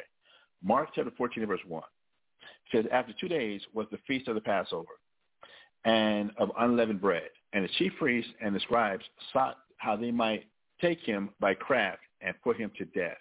So there is already a plot to put Christ to death by, again, our own people, by, the, is, by Israelites that were sitting in positions of authority and sitting in positions of power and respect. uh, verse uh, verse two. But they said, not on the feast day, lest there be an uproar of the people. Um, so again, this plot. It was two days before the Passover. It, this plot by the chief high priest that Christ they're going to kill. The Christ is going to be put to death. Right. Again, for trying to save your people, trying to just bring the, the, the right way. The plot to kill you. And I guess I want to stress this enough that if we're disciples of Christ, we're, we're actually the true Christians, and that we're actually following Christ. Like the disciples actually follow Christ.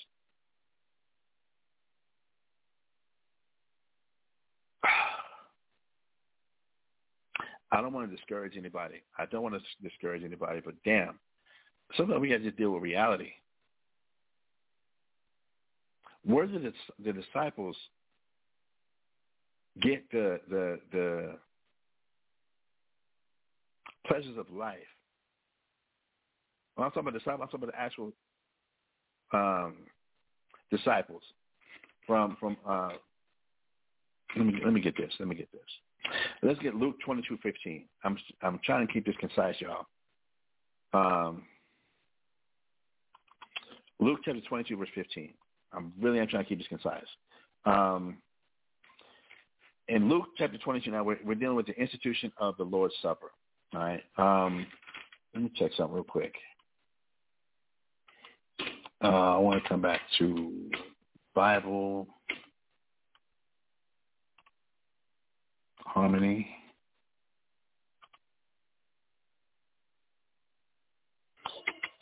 Um,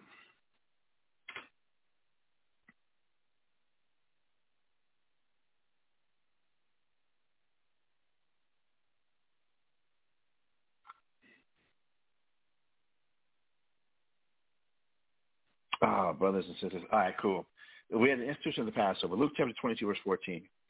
And it says, and when the, the hour was come, he sat down. Now, now after the two days were now passed, and they're now actually at the Passover. All right, they're actually at the Passover meal. And it says, Luke 22, 13, and when the hour was come, he sat down, and the twelve apostles with him. And he said unto them, verse 15, and he said unto them, with desire I have desired to eat this Passover with you before I suffer. For I sent you, I will not any more eat thereof uh, until it be fulfilled in the kingdom of the Most High, the kingdom of God.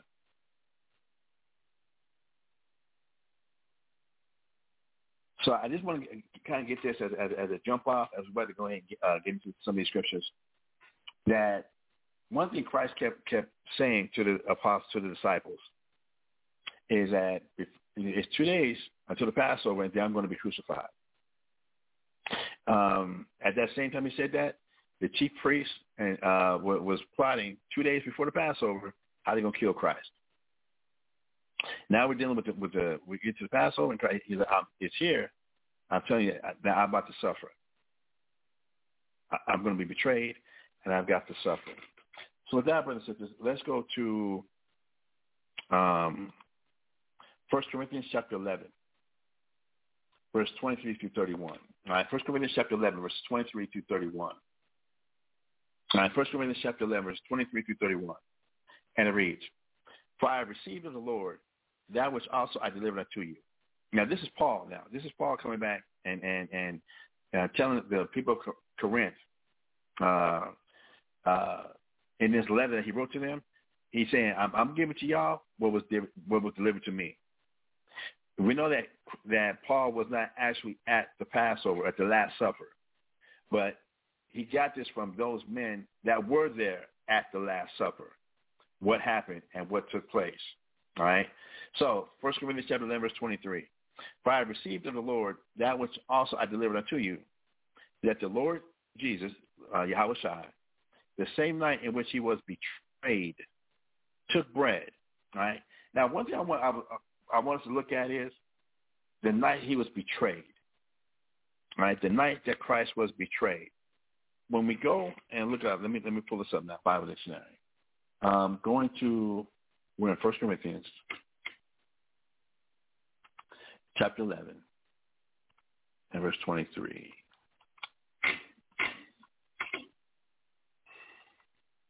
When we look up the word betrayed, all right, we look up the word betrayed, I'm going to the Webster's 1828 dictionary. The word betrayed means delivered up in breach of trust. That you're going that someone's going to break your trust. Someone is going to, to, to sell you out after they've gained your trust. That you trusted them. You trust this person and now they're delivering you up in in, in breaking of your trust. And dealing with the word betrayed, we're dealing with also it says violated by unfaithfulness. We all know what it means to feel violated, that somebody has just violated you. They take something from you.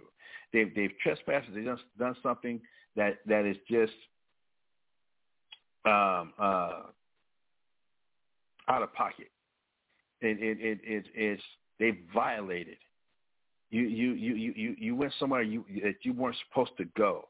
But it says violated by unfaithfulness that this person that you were depending on to be faithful, that you trusted, they gained your trust. But they violated it by unfaithfulness. They stopped being dependable. And being dealing with betrayal says exposed by breach of, of confidence.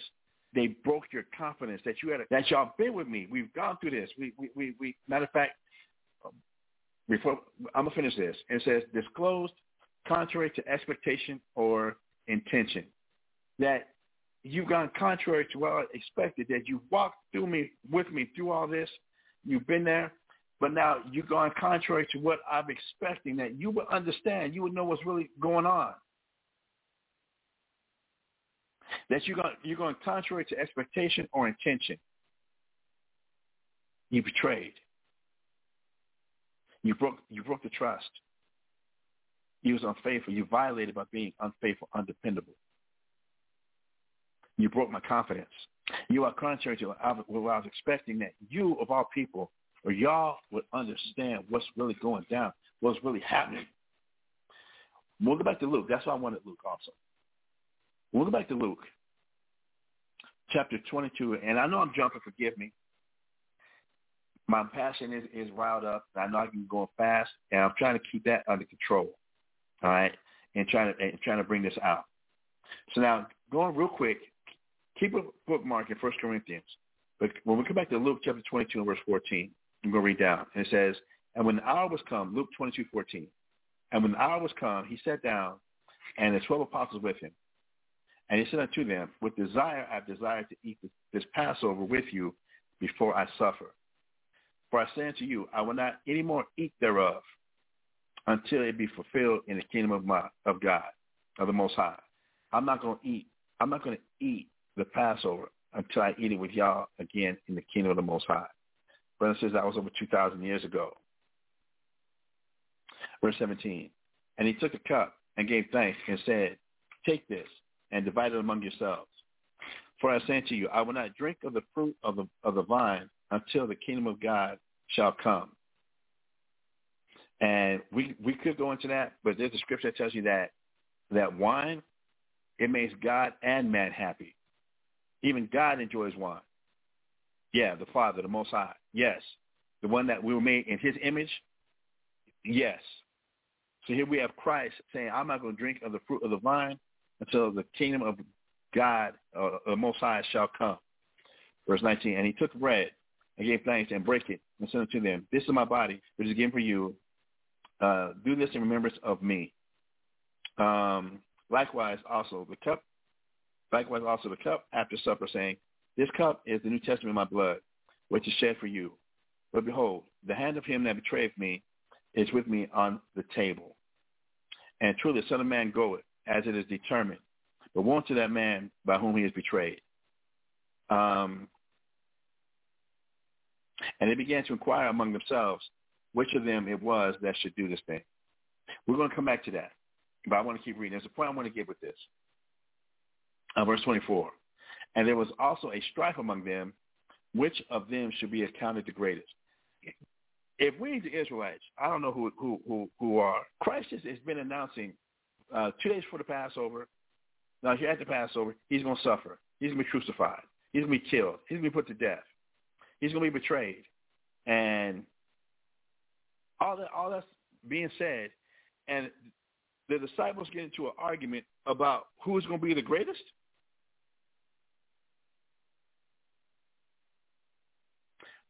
Huh? How does Christ drop a bomb like this that he's going to be betrayed, that, that one that he's eating with is going to betray him, that, that uh, he's going to have to suffer, he's going to be killed and crucified, um, to where he's even telling them, look, get get get two swords. Y'all get ready. This this is go, this is going down, and the apostles get into an argument about which one is the greatest. That must have been some good wine. I I I, I I'm gonna chalk it up to that. That must have been some great wine. That must have been uh, on a higher quality than than than uh, what, is that? Courvoisier XO. That must have been uh, that that wine. That must have been better than the wine that he that he first did in his first miracle uh, at the wedding and turning water into wine. The wine that they was drinking, that must have been some top shelf. They had them now. They they arguing about who's going to be the greatest. Luke chapter 22, verse 25. And he said unto them, The kings of the Gentiles exercise lordship over them, and they that exercise authority upon them are called benefactors. But ye shall not be so. But he that is greatest among you, let him be the let him be as the youngest, and he that is chief, as he that shall serve, that does serve. For whether is greater, he that sitteth at meat, or he that serveth? Is not he that sitteth at meat, but I'm among you as that serveth. Ye are they which have continued with me in my temptations. That's the scripture I want to get you, brothers and sisters. Luke chapter 22, verse 28. Ye are they which have continued with me in my temptations. For it is three years since Christ started his ministry. These men have continued with Christ. For all that came and gone. For all that started, yeah, Christ, I'm with you. Yeah, I'm, I'm going to follow you. Yeah, you, you are the Messiah. You are the Christ. You're the one. But all of them dipped, and it was down to the 12.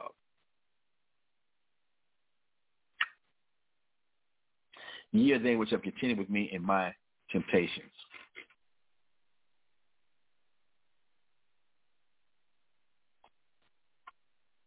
Um,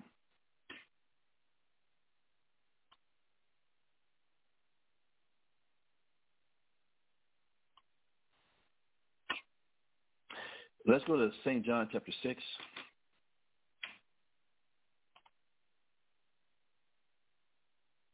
I'm going to start at verse 60. Let's go to St. John chapter 6, verse 60. Um, in St. John chapter 6, verse 60, it says, Many therefore of his disciples, when they had heard this, said, This is a hard saying. Who can hear it? And the thing that was hard to understand or for them to get was,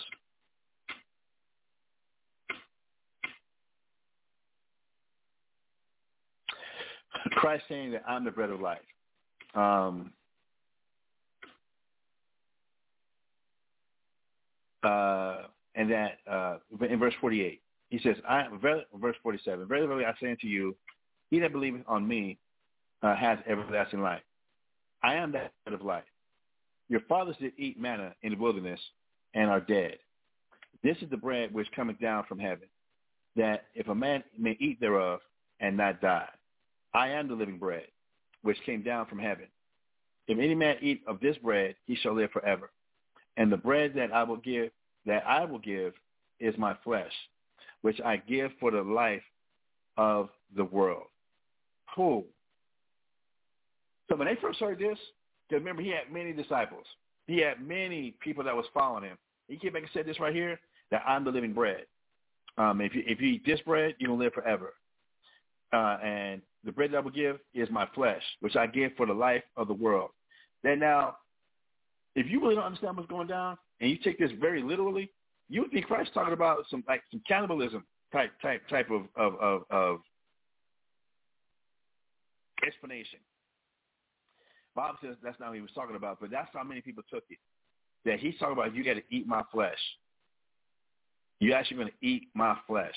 And for the unlearned and, and, and for those who, who it was not meant to get, this was meant to be that stumbling block. This was meant to get people offended and dip and leave.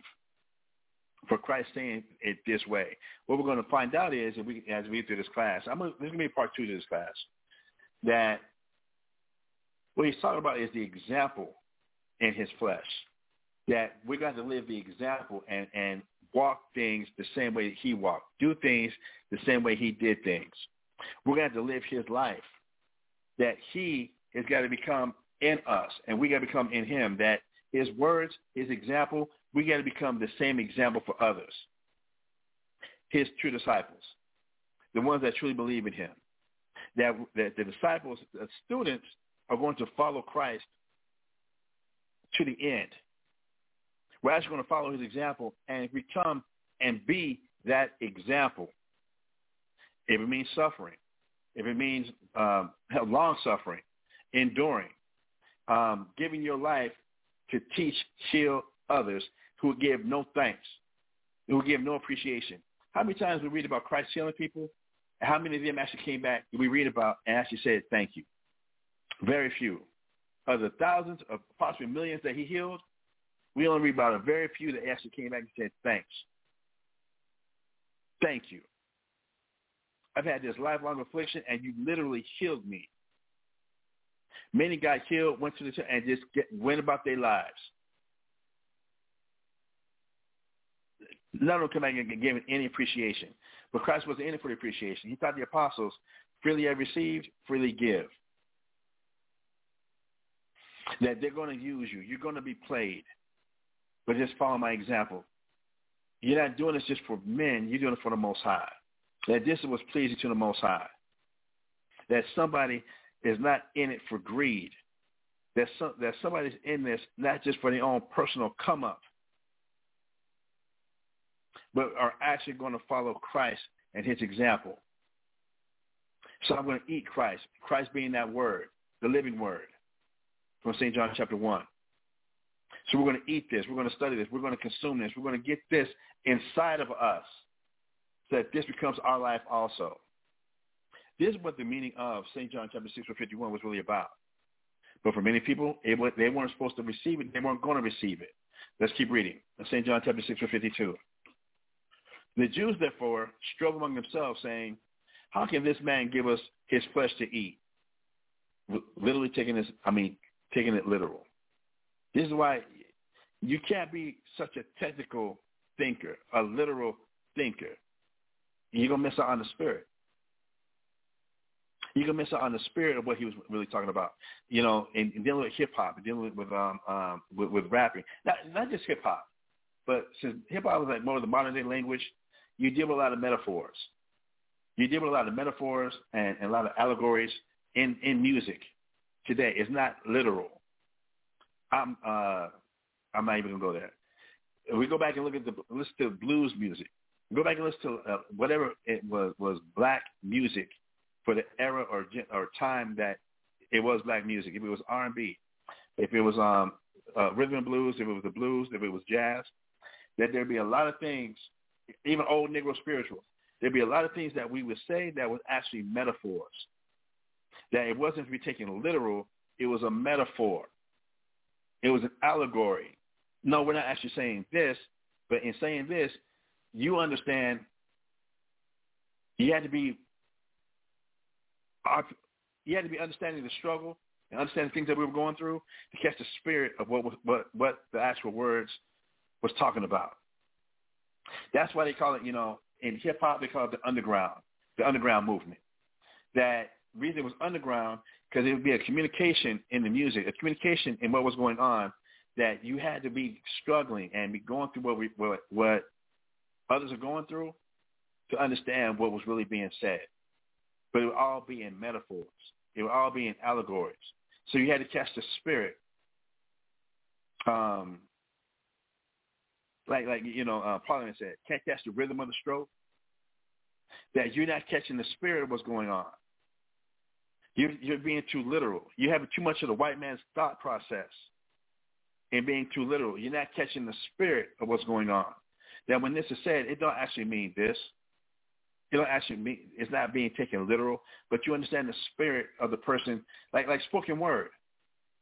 Um, that that when we speak and and, and important that there's a way that uh, words are being said and things are being put together and, and, and metaphors being put together that it don't actually mean this. This was is is talking about. This was referring to. So here we have the Jews that, were disciples, not the 12, but they were disciples in, in St. John chapter 6 or 52, but they weren't catching the spirit of what Christ was talking about. They're taking it lit, literal. St. John chapter 6 or 52. The Jews therefore strove among themselves, saying, how can this man give us his flesh to eat? Verse 53. Then Yahweh said unto them, Verily, verily, I say unto you, except you eat the flesh of the Son of Man and drink his blood, you have no life in you. Now, this wasn't talking about actually eating his body and actually drinking his blood. It was now that you that in studying Christ and and and following Christ, that you have his life in you, and now you're living his life.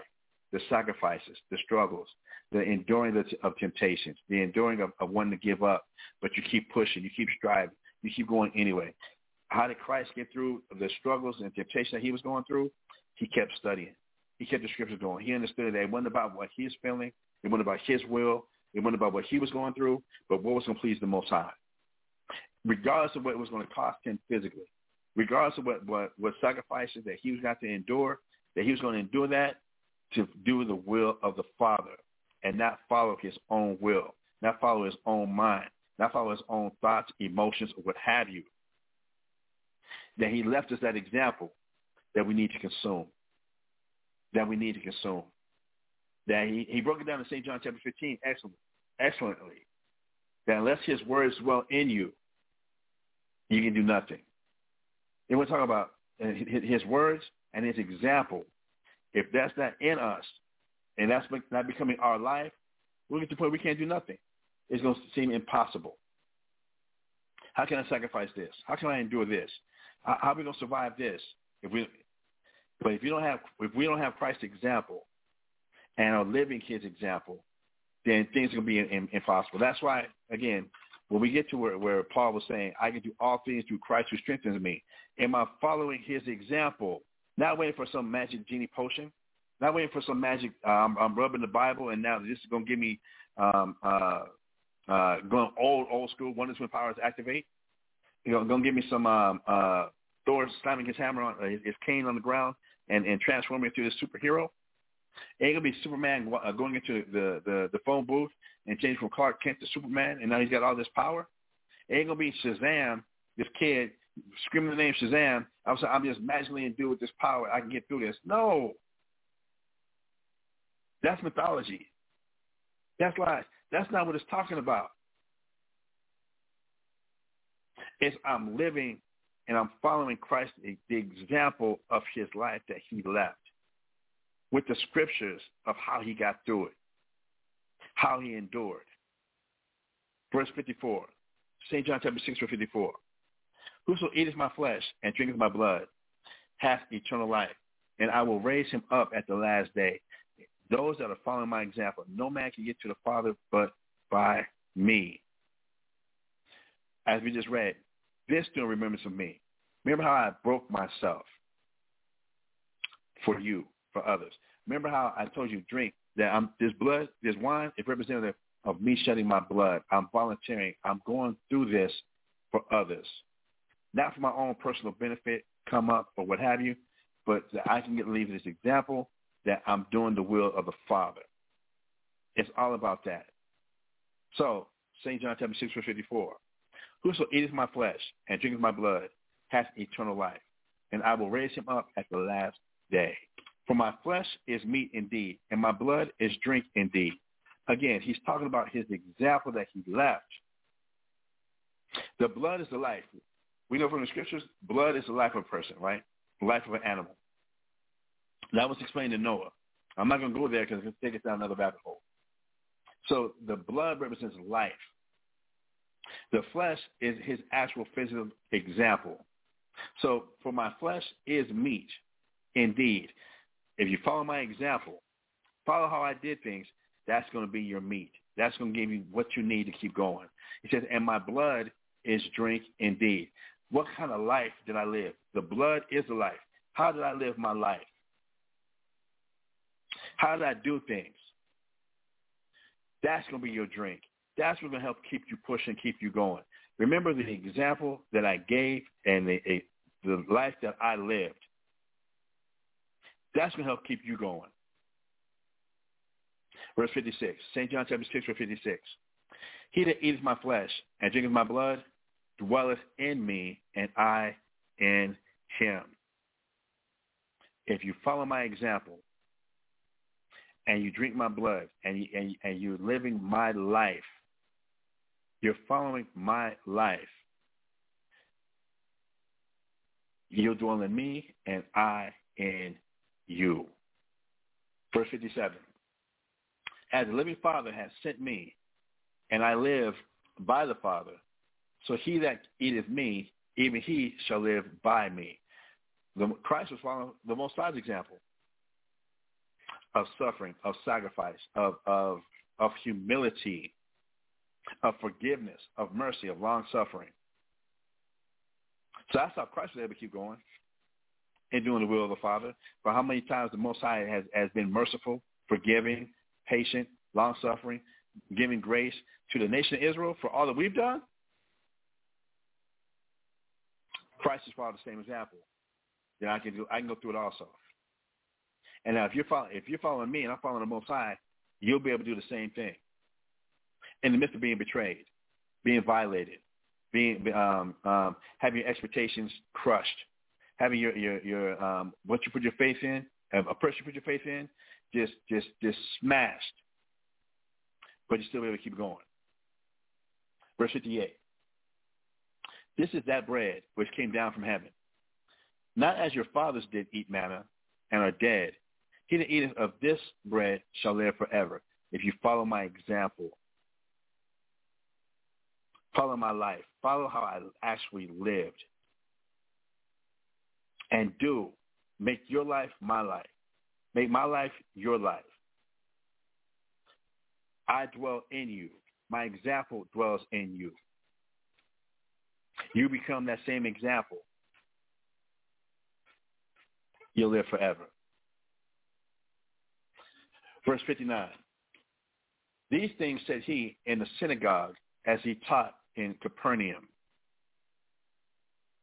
You think this was a heavy class that he just dropped, which it was. In the synagogue. This wasn't no milk that he just dropped. Again, full of metaphors full of allegories. Reading on, the words of eternal life, verse 60. Many, therefore, of his disciples, when they had heard this, said, this is a hard saying. Who can bear it, man? I got to eat your flesh. I got to drink your blood. Like some type of vampire? Like some type of Dracula? Man, uh, nah, uh, no, no. Uh, hold up. Your flesh got to be in me? I got to drink your blood? Verse 61.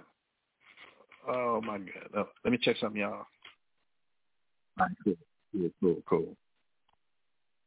Uh, St. John chapter 6 and verse 61. Uh, when when Yahushua knew in himself that his disciples murmured at it, he said unto them, Does this offend you? Are y'all offended at this? Y'all, are y'all tripping? Verse 62. What and if you see the Son of Man ascend up where he was before? I'm telling y'all to eat my flesh and drink my blood, which really I'm meaning follow my example of sacrifice, of how to endure temptation, how to endure um, uh, and keep pushing through, and for it not to be about your will, but the will of the Father. Now, what if, if, if me telling y'all all this, eat my flesh, drink my blood, do it this way, you see me going back up to the Most High. What you gonna do then? Verse 63. It is the spirit that quickeneth. The flesh profiteth nothing. The words that I speak unto you, they are spirit and they are life. Let, my, let these words dwell in you so that you can follow my same example. Remember, the comforter, the comforter is going to come and going to bring all things to your remembrance whatsoever I have said unto you as you're facing some of the same things that you saw me go through. Going to remember this is how Christ handled it. This is how Christ did, and these are the words he used. This was what he taught us. Verse 64. St. John chapter 6, verse 64. But there are some of you that believe not. I know a lot of y'all don't believe who I am. Y'all can come around because right now this is a fad. It's kind of cool walking around with Jesus, literally walking around with Jesus. Kind of cool, it's fad, but y'all really don't believe. Y'all see me do these miracles, y'all see me doing this, and y'all sit around um, like like you're really my students, like you're really involved with it, like you really understand what's going down. You really getting it. But I know the truth. Many y'all, y'all don't believe. There be some of you, St. John chapter 6, verse 64, but there are some of you that believe not. For Yahushua knew from the beginning who they were that believed not and that should betray him. Verse 65. And he said, Therefore said I unto you, that no man can come unto me except it were given unto him of my Father. This, this, this is choice selection.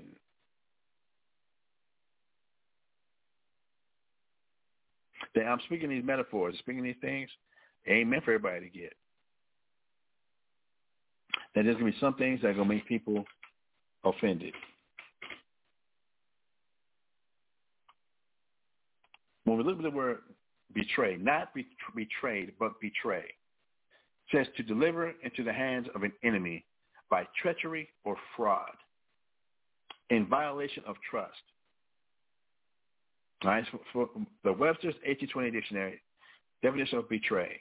Number one, to deliver into the hands of an enemy by treachery or fraud in violation of trust. And the scripture that, that uh, Webster uses, the example he uses in, in, in, a sentence, the Son of Man shall be betrayed into the hands of men, from Matthew chapter 17. Definition number two, to violate by fraud or unfaithfulness, as to betray a trust. Number three, to violate confidence by disclosing a secret or that which was entrusted to expose, followed by, followed by the person or the thing as, my friend betrayed me or betrayed the secret.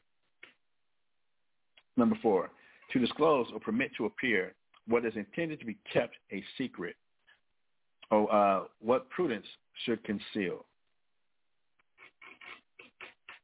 To mislead or expose to inconvenience not foreseen, as great confidence betrays a man into errors. To mislead or expose to inconvenience not foreseen. Christ knew who was going to betray him, who was going to make things inconvenient for him. To show, to discover, to uh, indicate what is not obvious at first, first view, or would otherwise be concealed. That you didn't show a person didn't show that they, they were really unfaithful in the beginning. A person didn't show that they're going to violate trust. That they that they were going to uh, make things inconvenient. Not at first, but time will tell, right? To fail, the difference number seven, to fail or to deceive.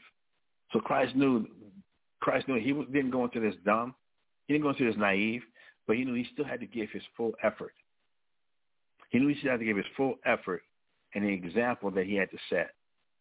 Because the disciples, the true disciples, were going to follow him and go through the same thing. Check this out, y'all. St. John chapter 6, verse 65. Again, St. John chapter 6, verse 65. And he said, Therefore, therefore said I unto you, that no man can come unto me except it were given him unto him of my Father. Verse 66. It's uh, kind of ironic, right? St. John chapter 6, verse 66. From that time, many of his disciples went back and walked no more with him. I'm out. I'm not with this no more. It's I'm I'm not going through this. I'm not subject to. I'm no.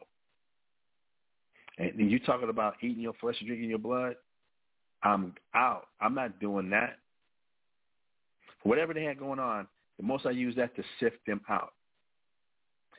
Whatever they had going on, the most I use that to sift them. Many that were following him to kick rocks. Scat. Oops, be gone. Verse 67. St. John chapter 6, verse 67. St. John chapter 6 and verse 67. Then said Yahawashi unto the twelve to go from the many that were following him.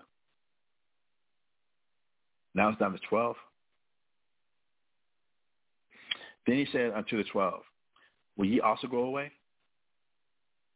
Verse 68. Then Simon Peter answered him, Lord, to whom shall we go? And thou hast the words of eternal life.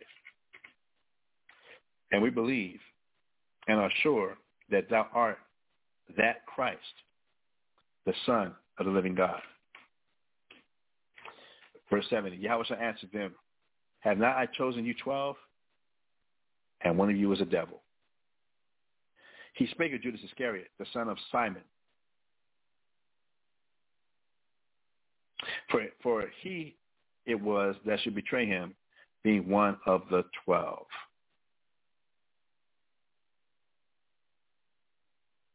So, what we was reading in here in uh, 1 Corinthians chapter 11, verse 23. We're going to read through this. I'm going to let it go. All right, we're going to read through this. I'm going to let it go. So, going back now to 1 Corinthians chapter 11, verse 23. He says, For I have received of the Lord that which also I delivered unto you, that the Lord Yahweh Shai, the same night in which he was betrayed, took bread, and when he had given thanks, he brake it and said, Take, eat, this is my body, which is broken for you. This do in remembrance of me. So obviously he wasn't talking about his own actual flesh. He's talking about, again, the bread. Look at how I'm breaking myself. Look at what I'm going through. Think about the life and the temptation. Look at think about what you what, what you see me go through. Take my example of my body, of what I went through, eat it, and you become the same thing. Do this in remembrance of me. Remember me. Remember how I broke myself. Remember the sacrifice you see me go through. We, we don't know what ailments Christ might have been suffering. We don't know what kind of exhaustion he might have to be facing. That when you give yourself to somebody to heal them, remember it said, remember when Christ, when he healed the, the, the woman who just touched the hem of his garment, and he said he felt virtue leave him? That when, when you're healing and giving to people, you, you walk away exhausted. You don't walk away feeling exhilarated. When you're really trying to, to help people, heal people, give people, you walk away exhausted. It's, it's, it's almost like, no, I'm not, I'm not going to go there. When you're really, truly giving to people, you don't feel, afterwards, you feel drained. Like they literally are taking a piece of you.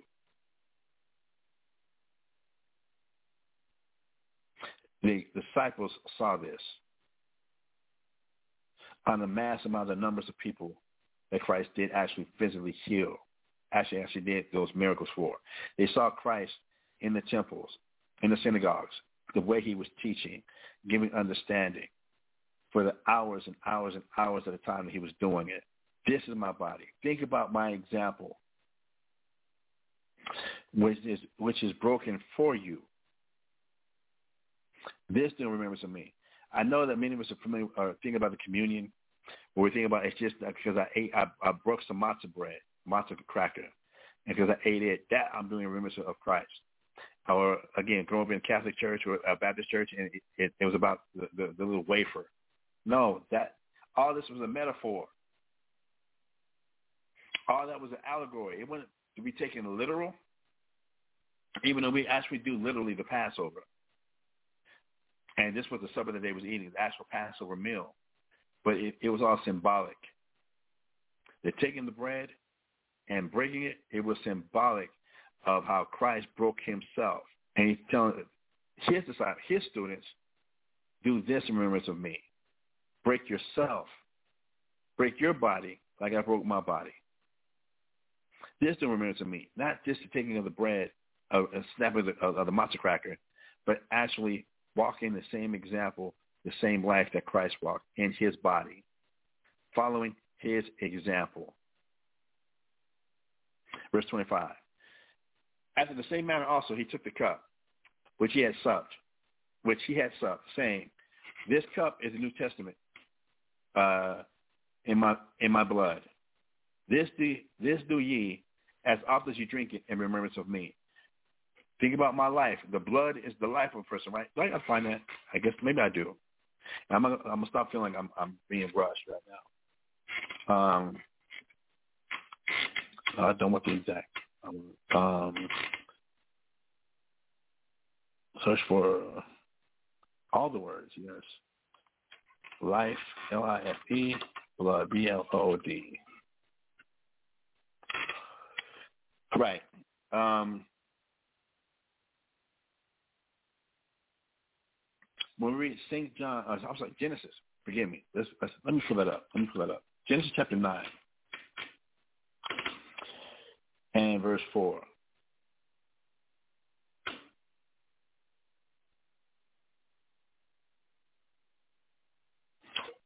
I'm just going to read verse 4, just get the, uh, straight to the point.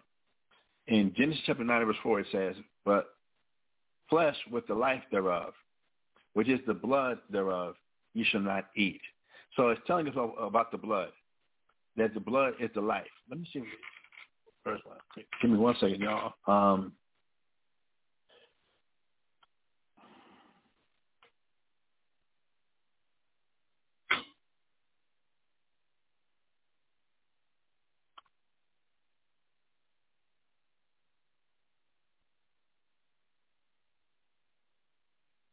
One second, y'all.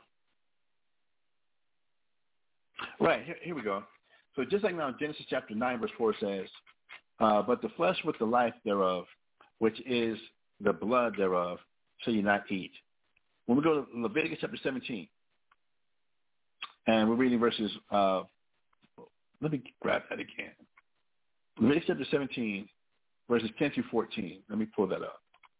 Leviticus chapter 10, why did you not go there? Um, got it now. When we go to Leviticus chapter 17, start at verse 10, it says, And whatsoever man there be of the house of Israel, or the stranger that sojourn among you, that eat any manner of blood, I will even set my face against uh, that soul that eateth blood, and I will cut him off from among his people. So knowing that Christ knew the law, obviously he ain't talking about um, from St. John chapter 6 of actually eating his blood, drinking his, uh, eating his flesh and drinking his blood. Obviously, only looking back retrospectively now, hindsight is 2020, right?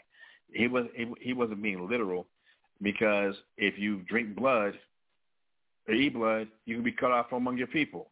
That's and, and this is including today even how our, our people eat blood sausage lot of people like to eat the uh, um, uh, um, blood sausage, or we like to eat uh, our food medium rare or rare with the blood still in it. No, we're not supposed to do that.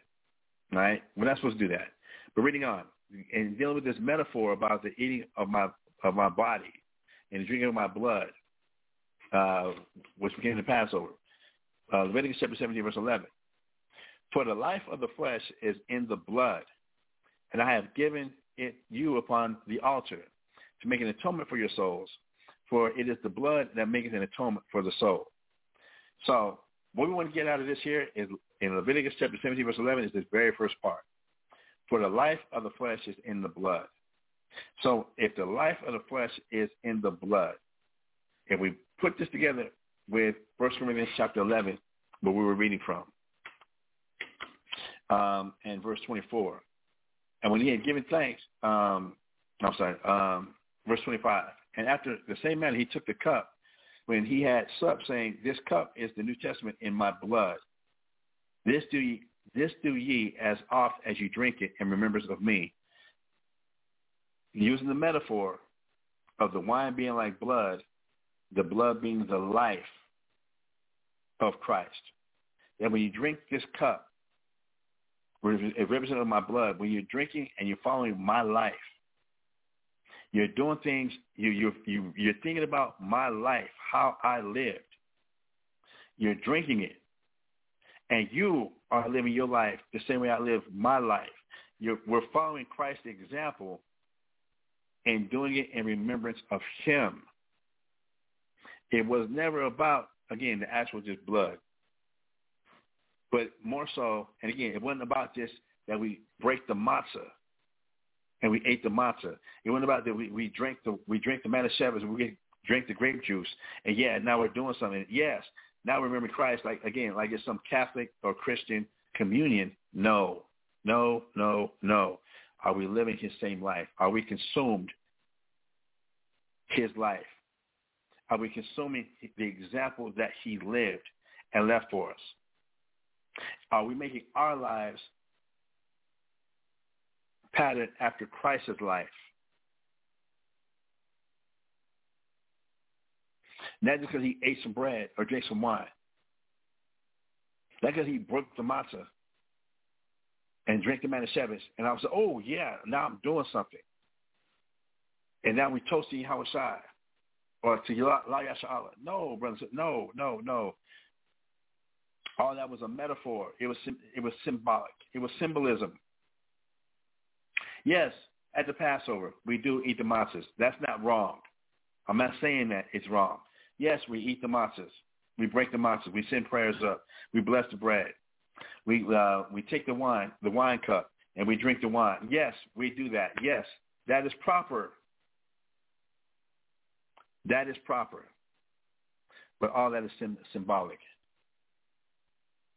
Verse 26, 1 Corinthians chapter 11, verse 26. For as often as you eat this bread and drink this cup, ye do show the Lord's death till he come.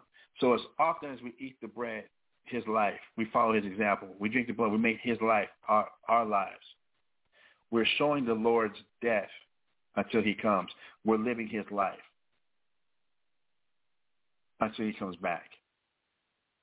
We're doing like the, the, the apostles in Acts chapter 11, verse 26, that the Christian, that the apostles called Christians first at Antioch, that when they saw the apostles, they saw Christ.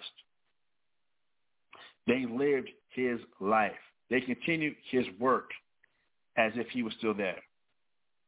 The sacrifices, the endurance, the giving, the charity, the love, the, the, the, the example. They became the living examples, the living examples of Christ. This is what we're supposed to be doing now. This is what we're supposed to be doing now. That we're showing, again, what does it say? Um, verse 26. For as often as you eat this bread and drink this cup, ye do show the Lord's death till he come. We're doing, we're showing his death. We're, we're living his life until he comes back. Verse 27. Wherefore, whosoever shall eat this bread and drink this cup of the Lord unworthily shall be guilty of the body and blood of the Lord. How do we make ourselves unworthy? When Christ was betrayed, what did he do? Christ knew he was going to be betrayed, crucified, put to death, made to suffer. He knew it. But what did he do? He gave thanks. He understood it wasn't about his will. It wasn't about what he was going through, about how he felt. It wasn't about his emotions. It was about having to do go through the sacrifice for the Most High. Turn the other cheek. Father, forgive them. They don't know what they're doing. So now, if we don't take that same mentality in, in things where we're being betrayed, our trust is being violated. We're being inconvenienced. We're being uh, uh, made to suffer. The feeling of being violated. I'm being a fool for Christ's sake because the old me would have been snapped on your ass quick. I'm not dealing with no type of disrespect. But because I'm consuming Christ, I'm I'm following in Christ's steps. I'm walking his path. I'm gonna allow this to happen. But for the person who's like, no, hell no, I'm not gonna let I'm not gonna let myself go through this. I'm not gonna be humiliated. I'm not gonna be humbled. I'm not gonna be um I'm not I'm too good to go through something like that. Now when we actually eat the bread, talking about the actual Passover bread or drinking the Passover wine, we're unworthy. We're gonna still hold grudges. We're still gonna hold bitterness. Now we're doing this thing unworthily. Claiming that we're, we're, we're Israelites, claiming that we're Christians, claiming that we're following the Most High in Christ. But now when, when, when we get offended, violated, trust gets broken. Inconveniences come. And that we're holding on to those things when we hold on to the example that Christ actually left. Now we're doing these things unworthily. And now we make ourselves guilty of the body and blood of the Lord. That Christ went through it, then how come we can't go through it?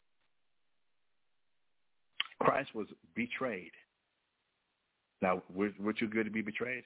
We're too good to go through this? They call Christ the king of shit, the Beelzebub.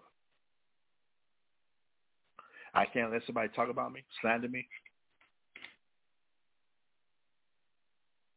And let me make sure that they're not, they're not telling the truth about me. If I'm a piece of shit, I'm a piece of shit. But if they're saying it just to slander me, and now I, I, I can't let nobody tell me or, or speak to me that way or, or, or say this about me. Verse 28. First Corinthians 7, verse 28.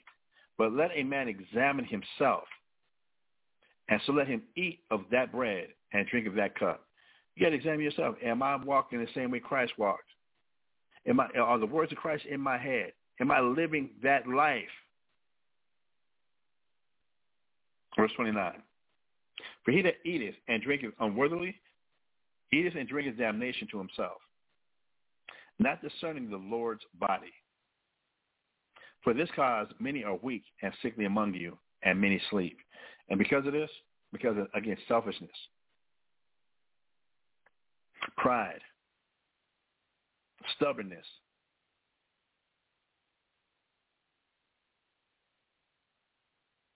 there's a lot of weak and sick people among amongst those who call themselves Israelites. And many don't get it. And because we don't want to follow that example and be that example, there's many people of our nation scattered throughout the four corners of the earth that are suffering. Because we don't want to submit. We don't want to take low. Verse 31. For if ye would, judge, if we, for if we would judge ourselves, we should not be judged. If we can wear ourselves against Christ's life, then can't nobody come and judge you. They can say what they want. They can do what they want. But if I'm following Christ and his example,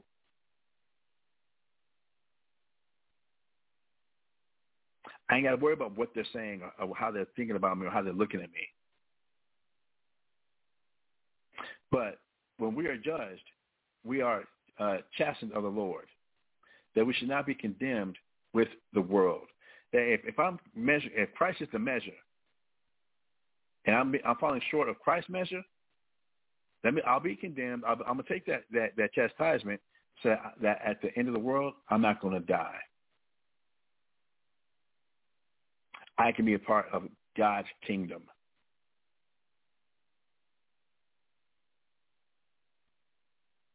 Verse 33, like Christ promised, he that eateth of his flesh and drinketh of his blood shall have life eternal.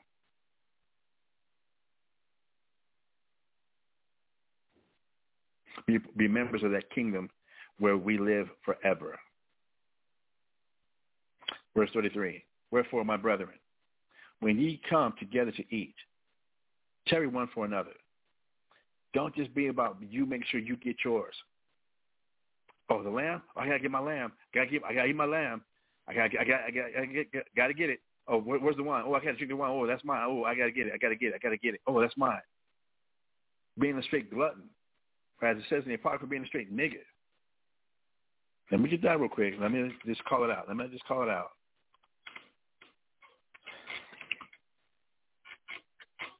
N-I-G-G-A-R-D.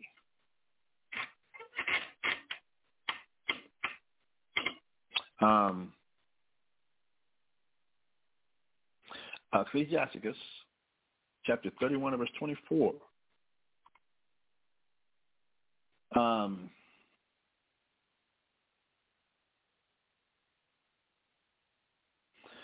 Ecclesiastes chapter 31, I'm sorry, verse 23. Or Sirach chapter 31, starting verse 23.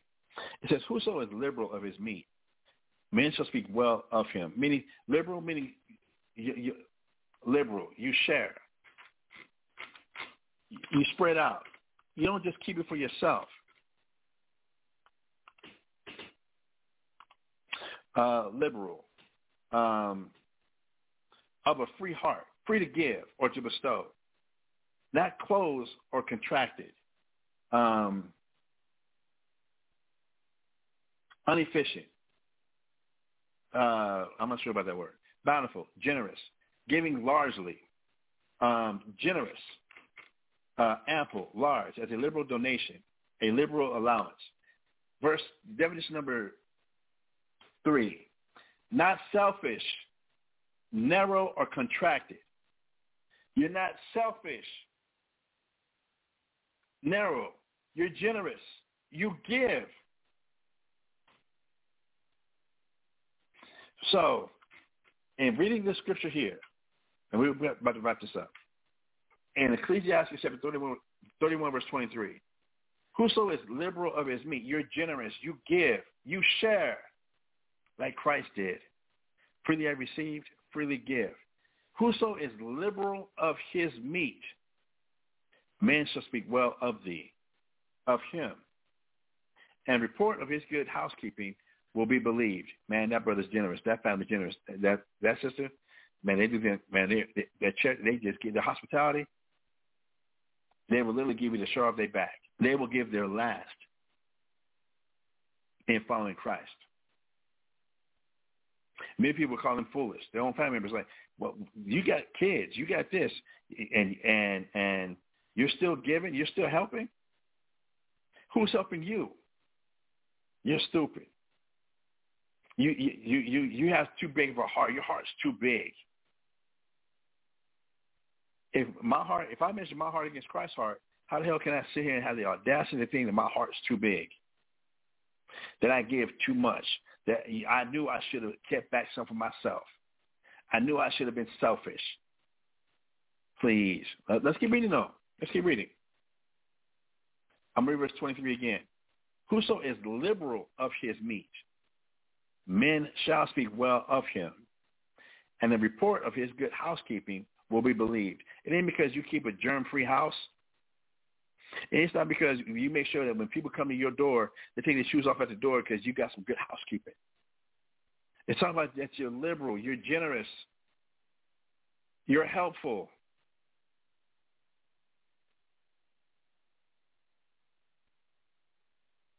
Reading on now, verse 24. But against him that is a niggard, N-I-G-G-A-R-D, yes, it's in the Bible.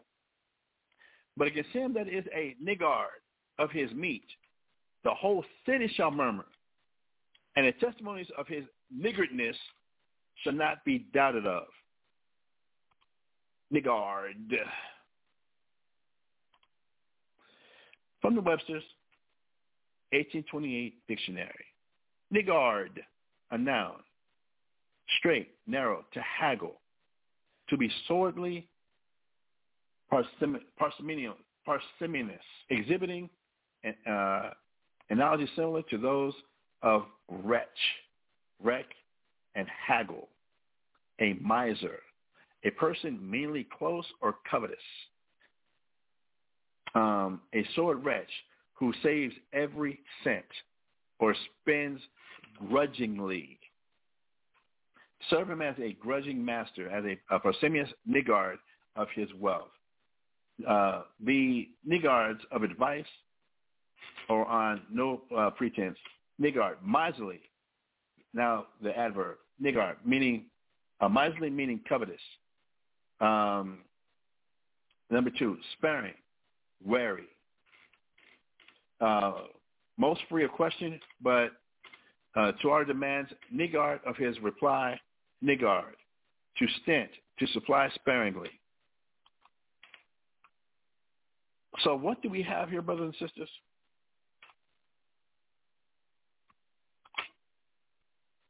No, I want that. I want that. Come back to, to the book. But against him that is a niggard, you tight-fisted.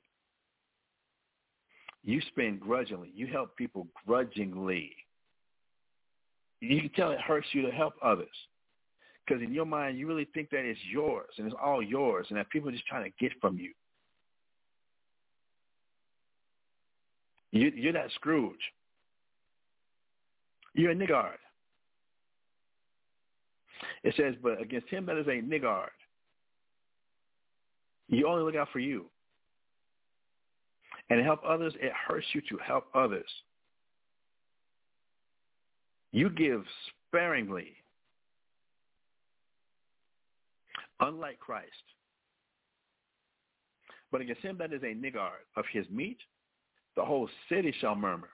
Everybody will be talking, say, yeah, yep, he a nigga. Uh, he had it but didn't help. I believe it. No, that's not a slander. He only he only stores for himself. He only stuff for him and his family. Yeah, I believe it because that's how the nigga is. He uses people. I believe it. And, so, and the testimonies of his niggerness shall not be doubted of.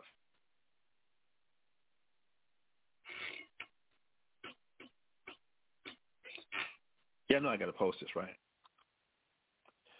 So with that, brothers and sisters, you know, I'm going to end it with that. I'm going to end it with that. And again, um, today is Wednesday. It is Wednesday, April 12th. Today is the 12th, right? Let me pull my calendar. Today is Wednesday, April 12th.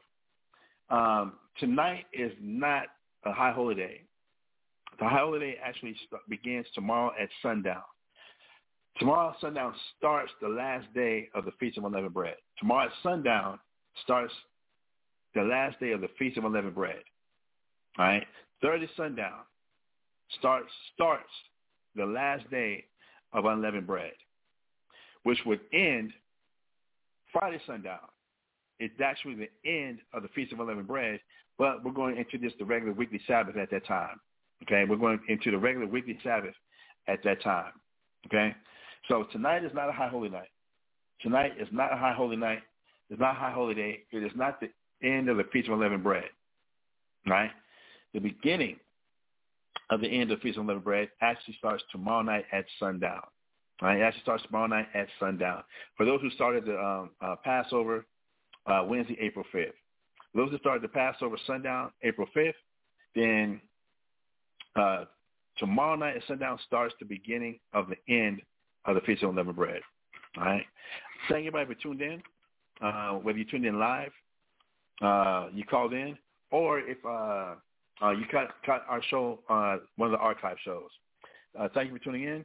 Please do not forget to check out isbhpk.com, um, the website, or ISBHPK YouTube channels, ISBHPK uh, San Antonio, ISBHPK Houston, or ISBHPK Norfolk.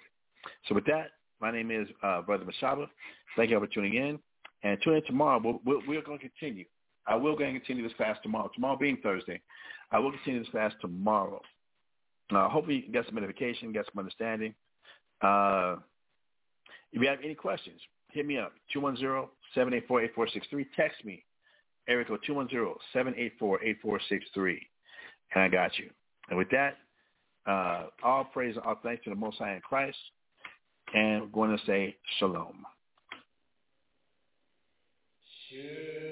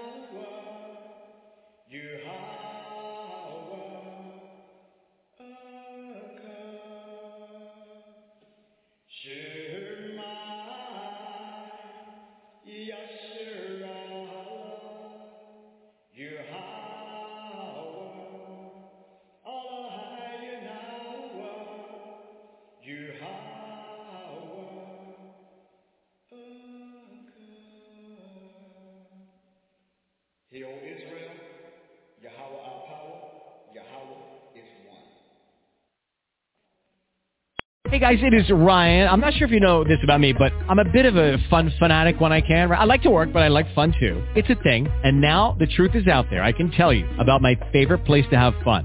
Chumba Casino. They have hundreds of social casino style games to choose from with new games released each week. You can play for free anytime, anywhere and each day brings a new chance to collect daily bonuses. So join me in the fun. Sign up now at ChumbaCasino.com. No purchase necessary. Group. Void were prohibited by law. See terms and conditions. 18 plus.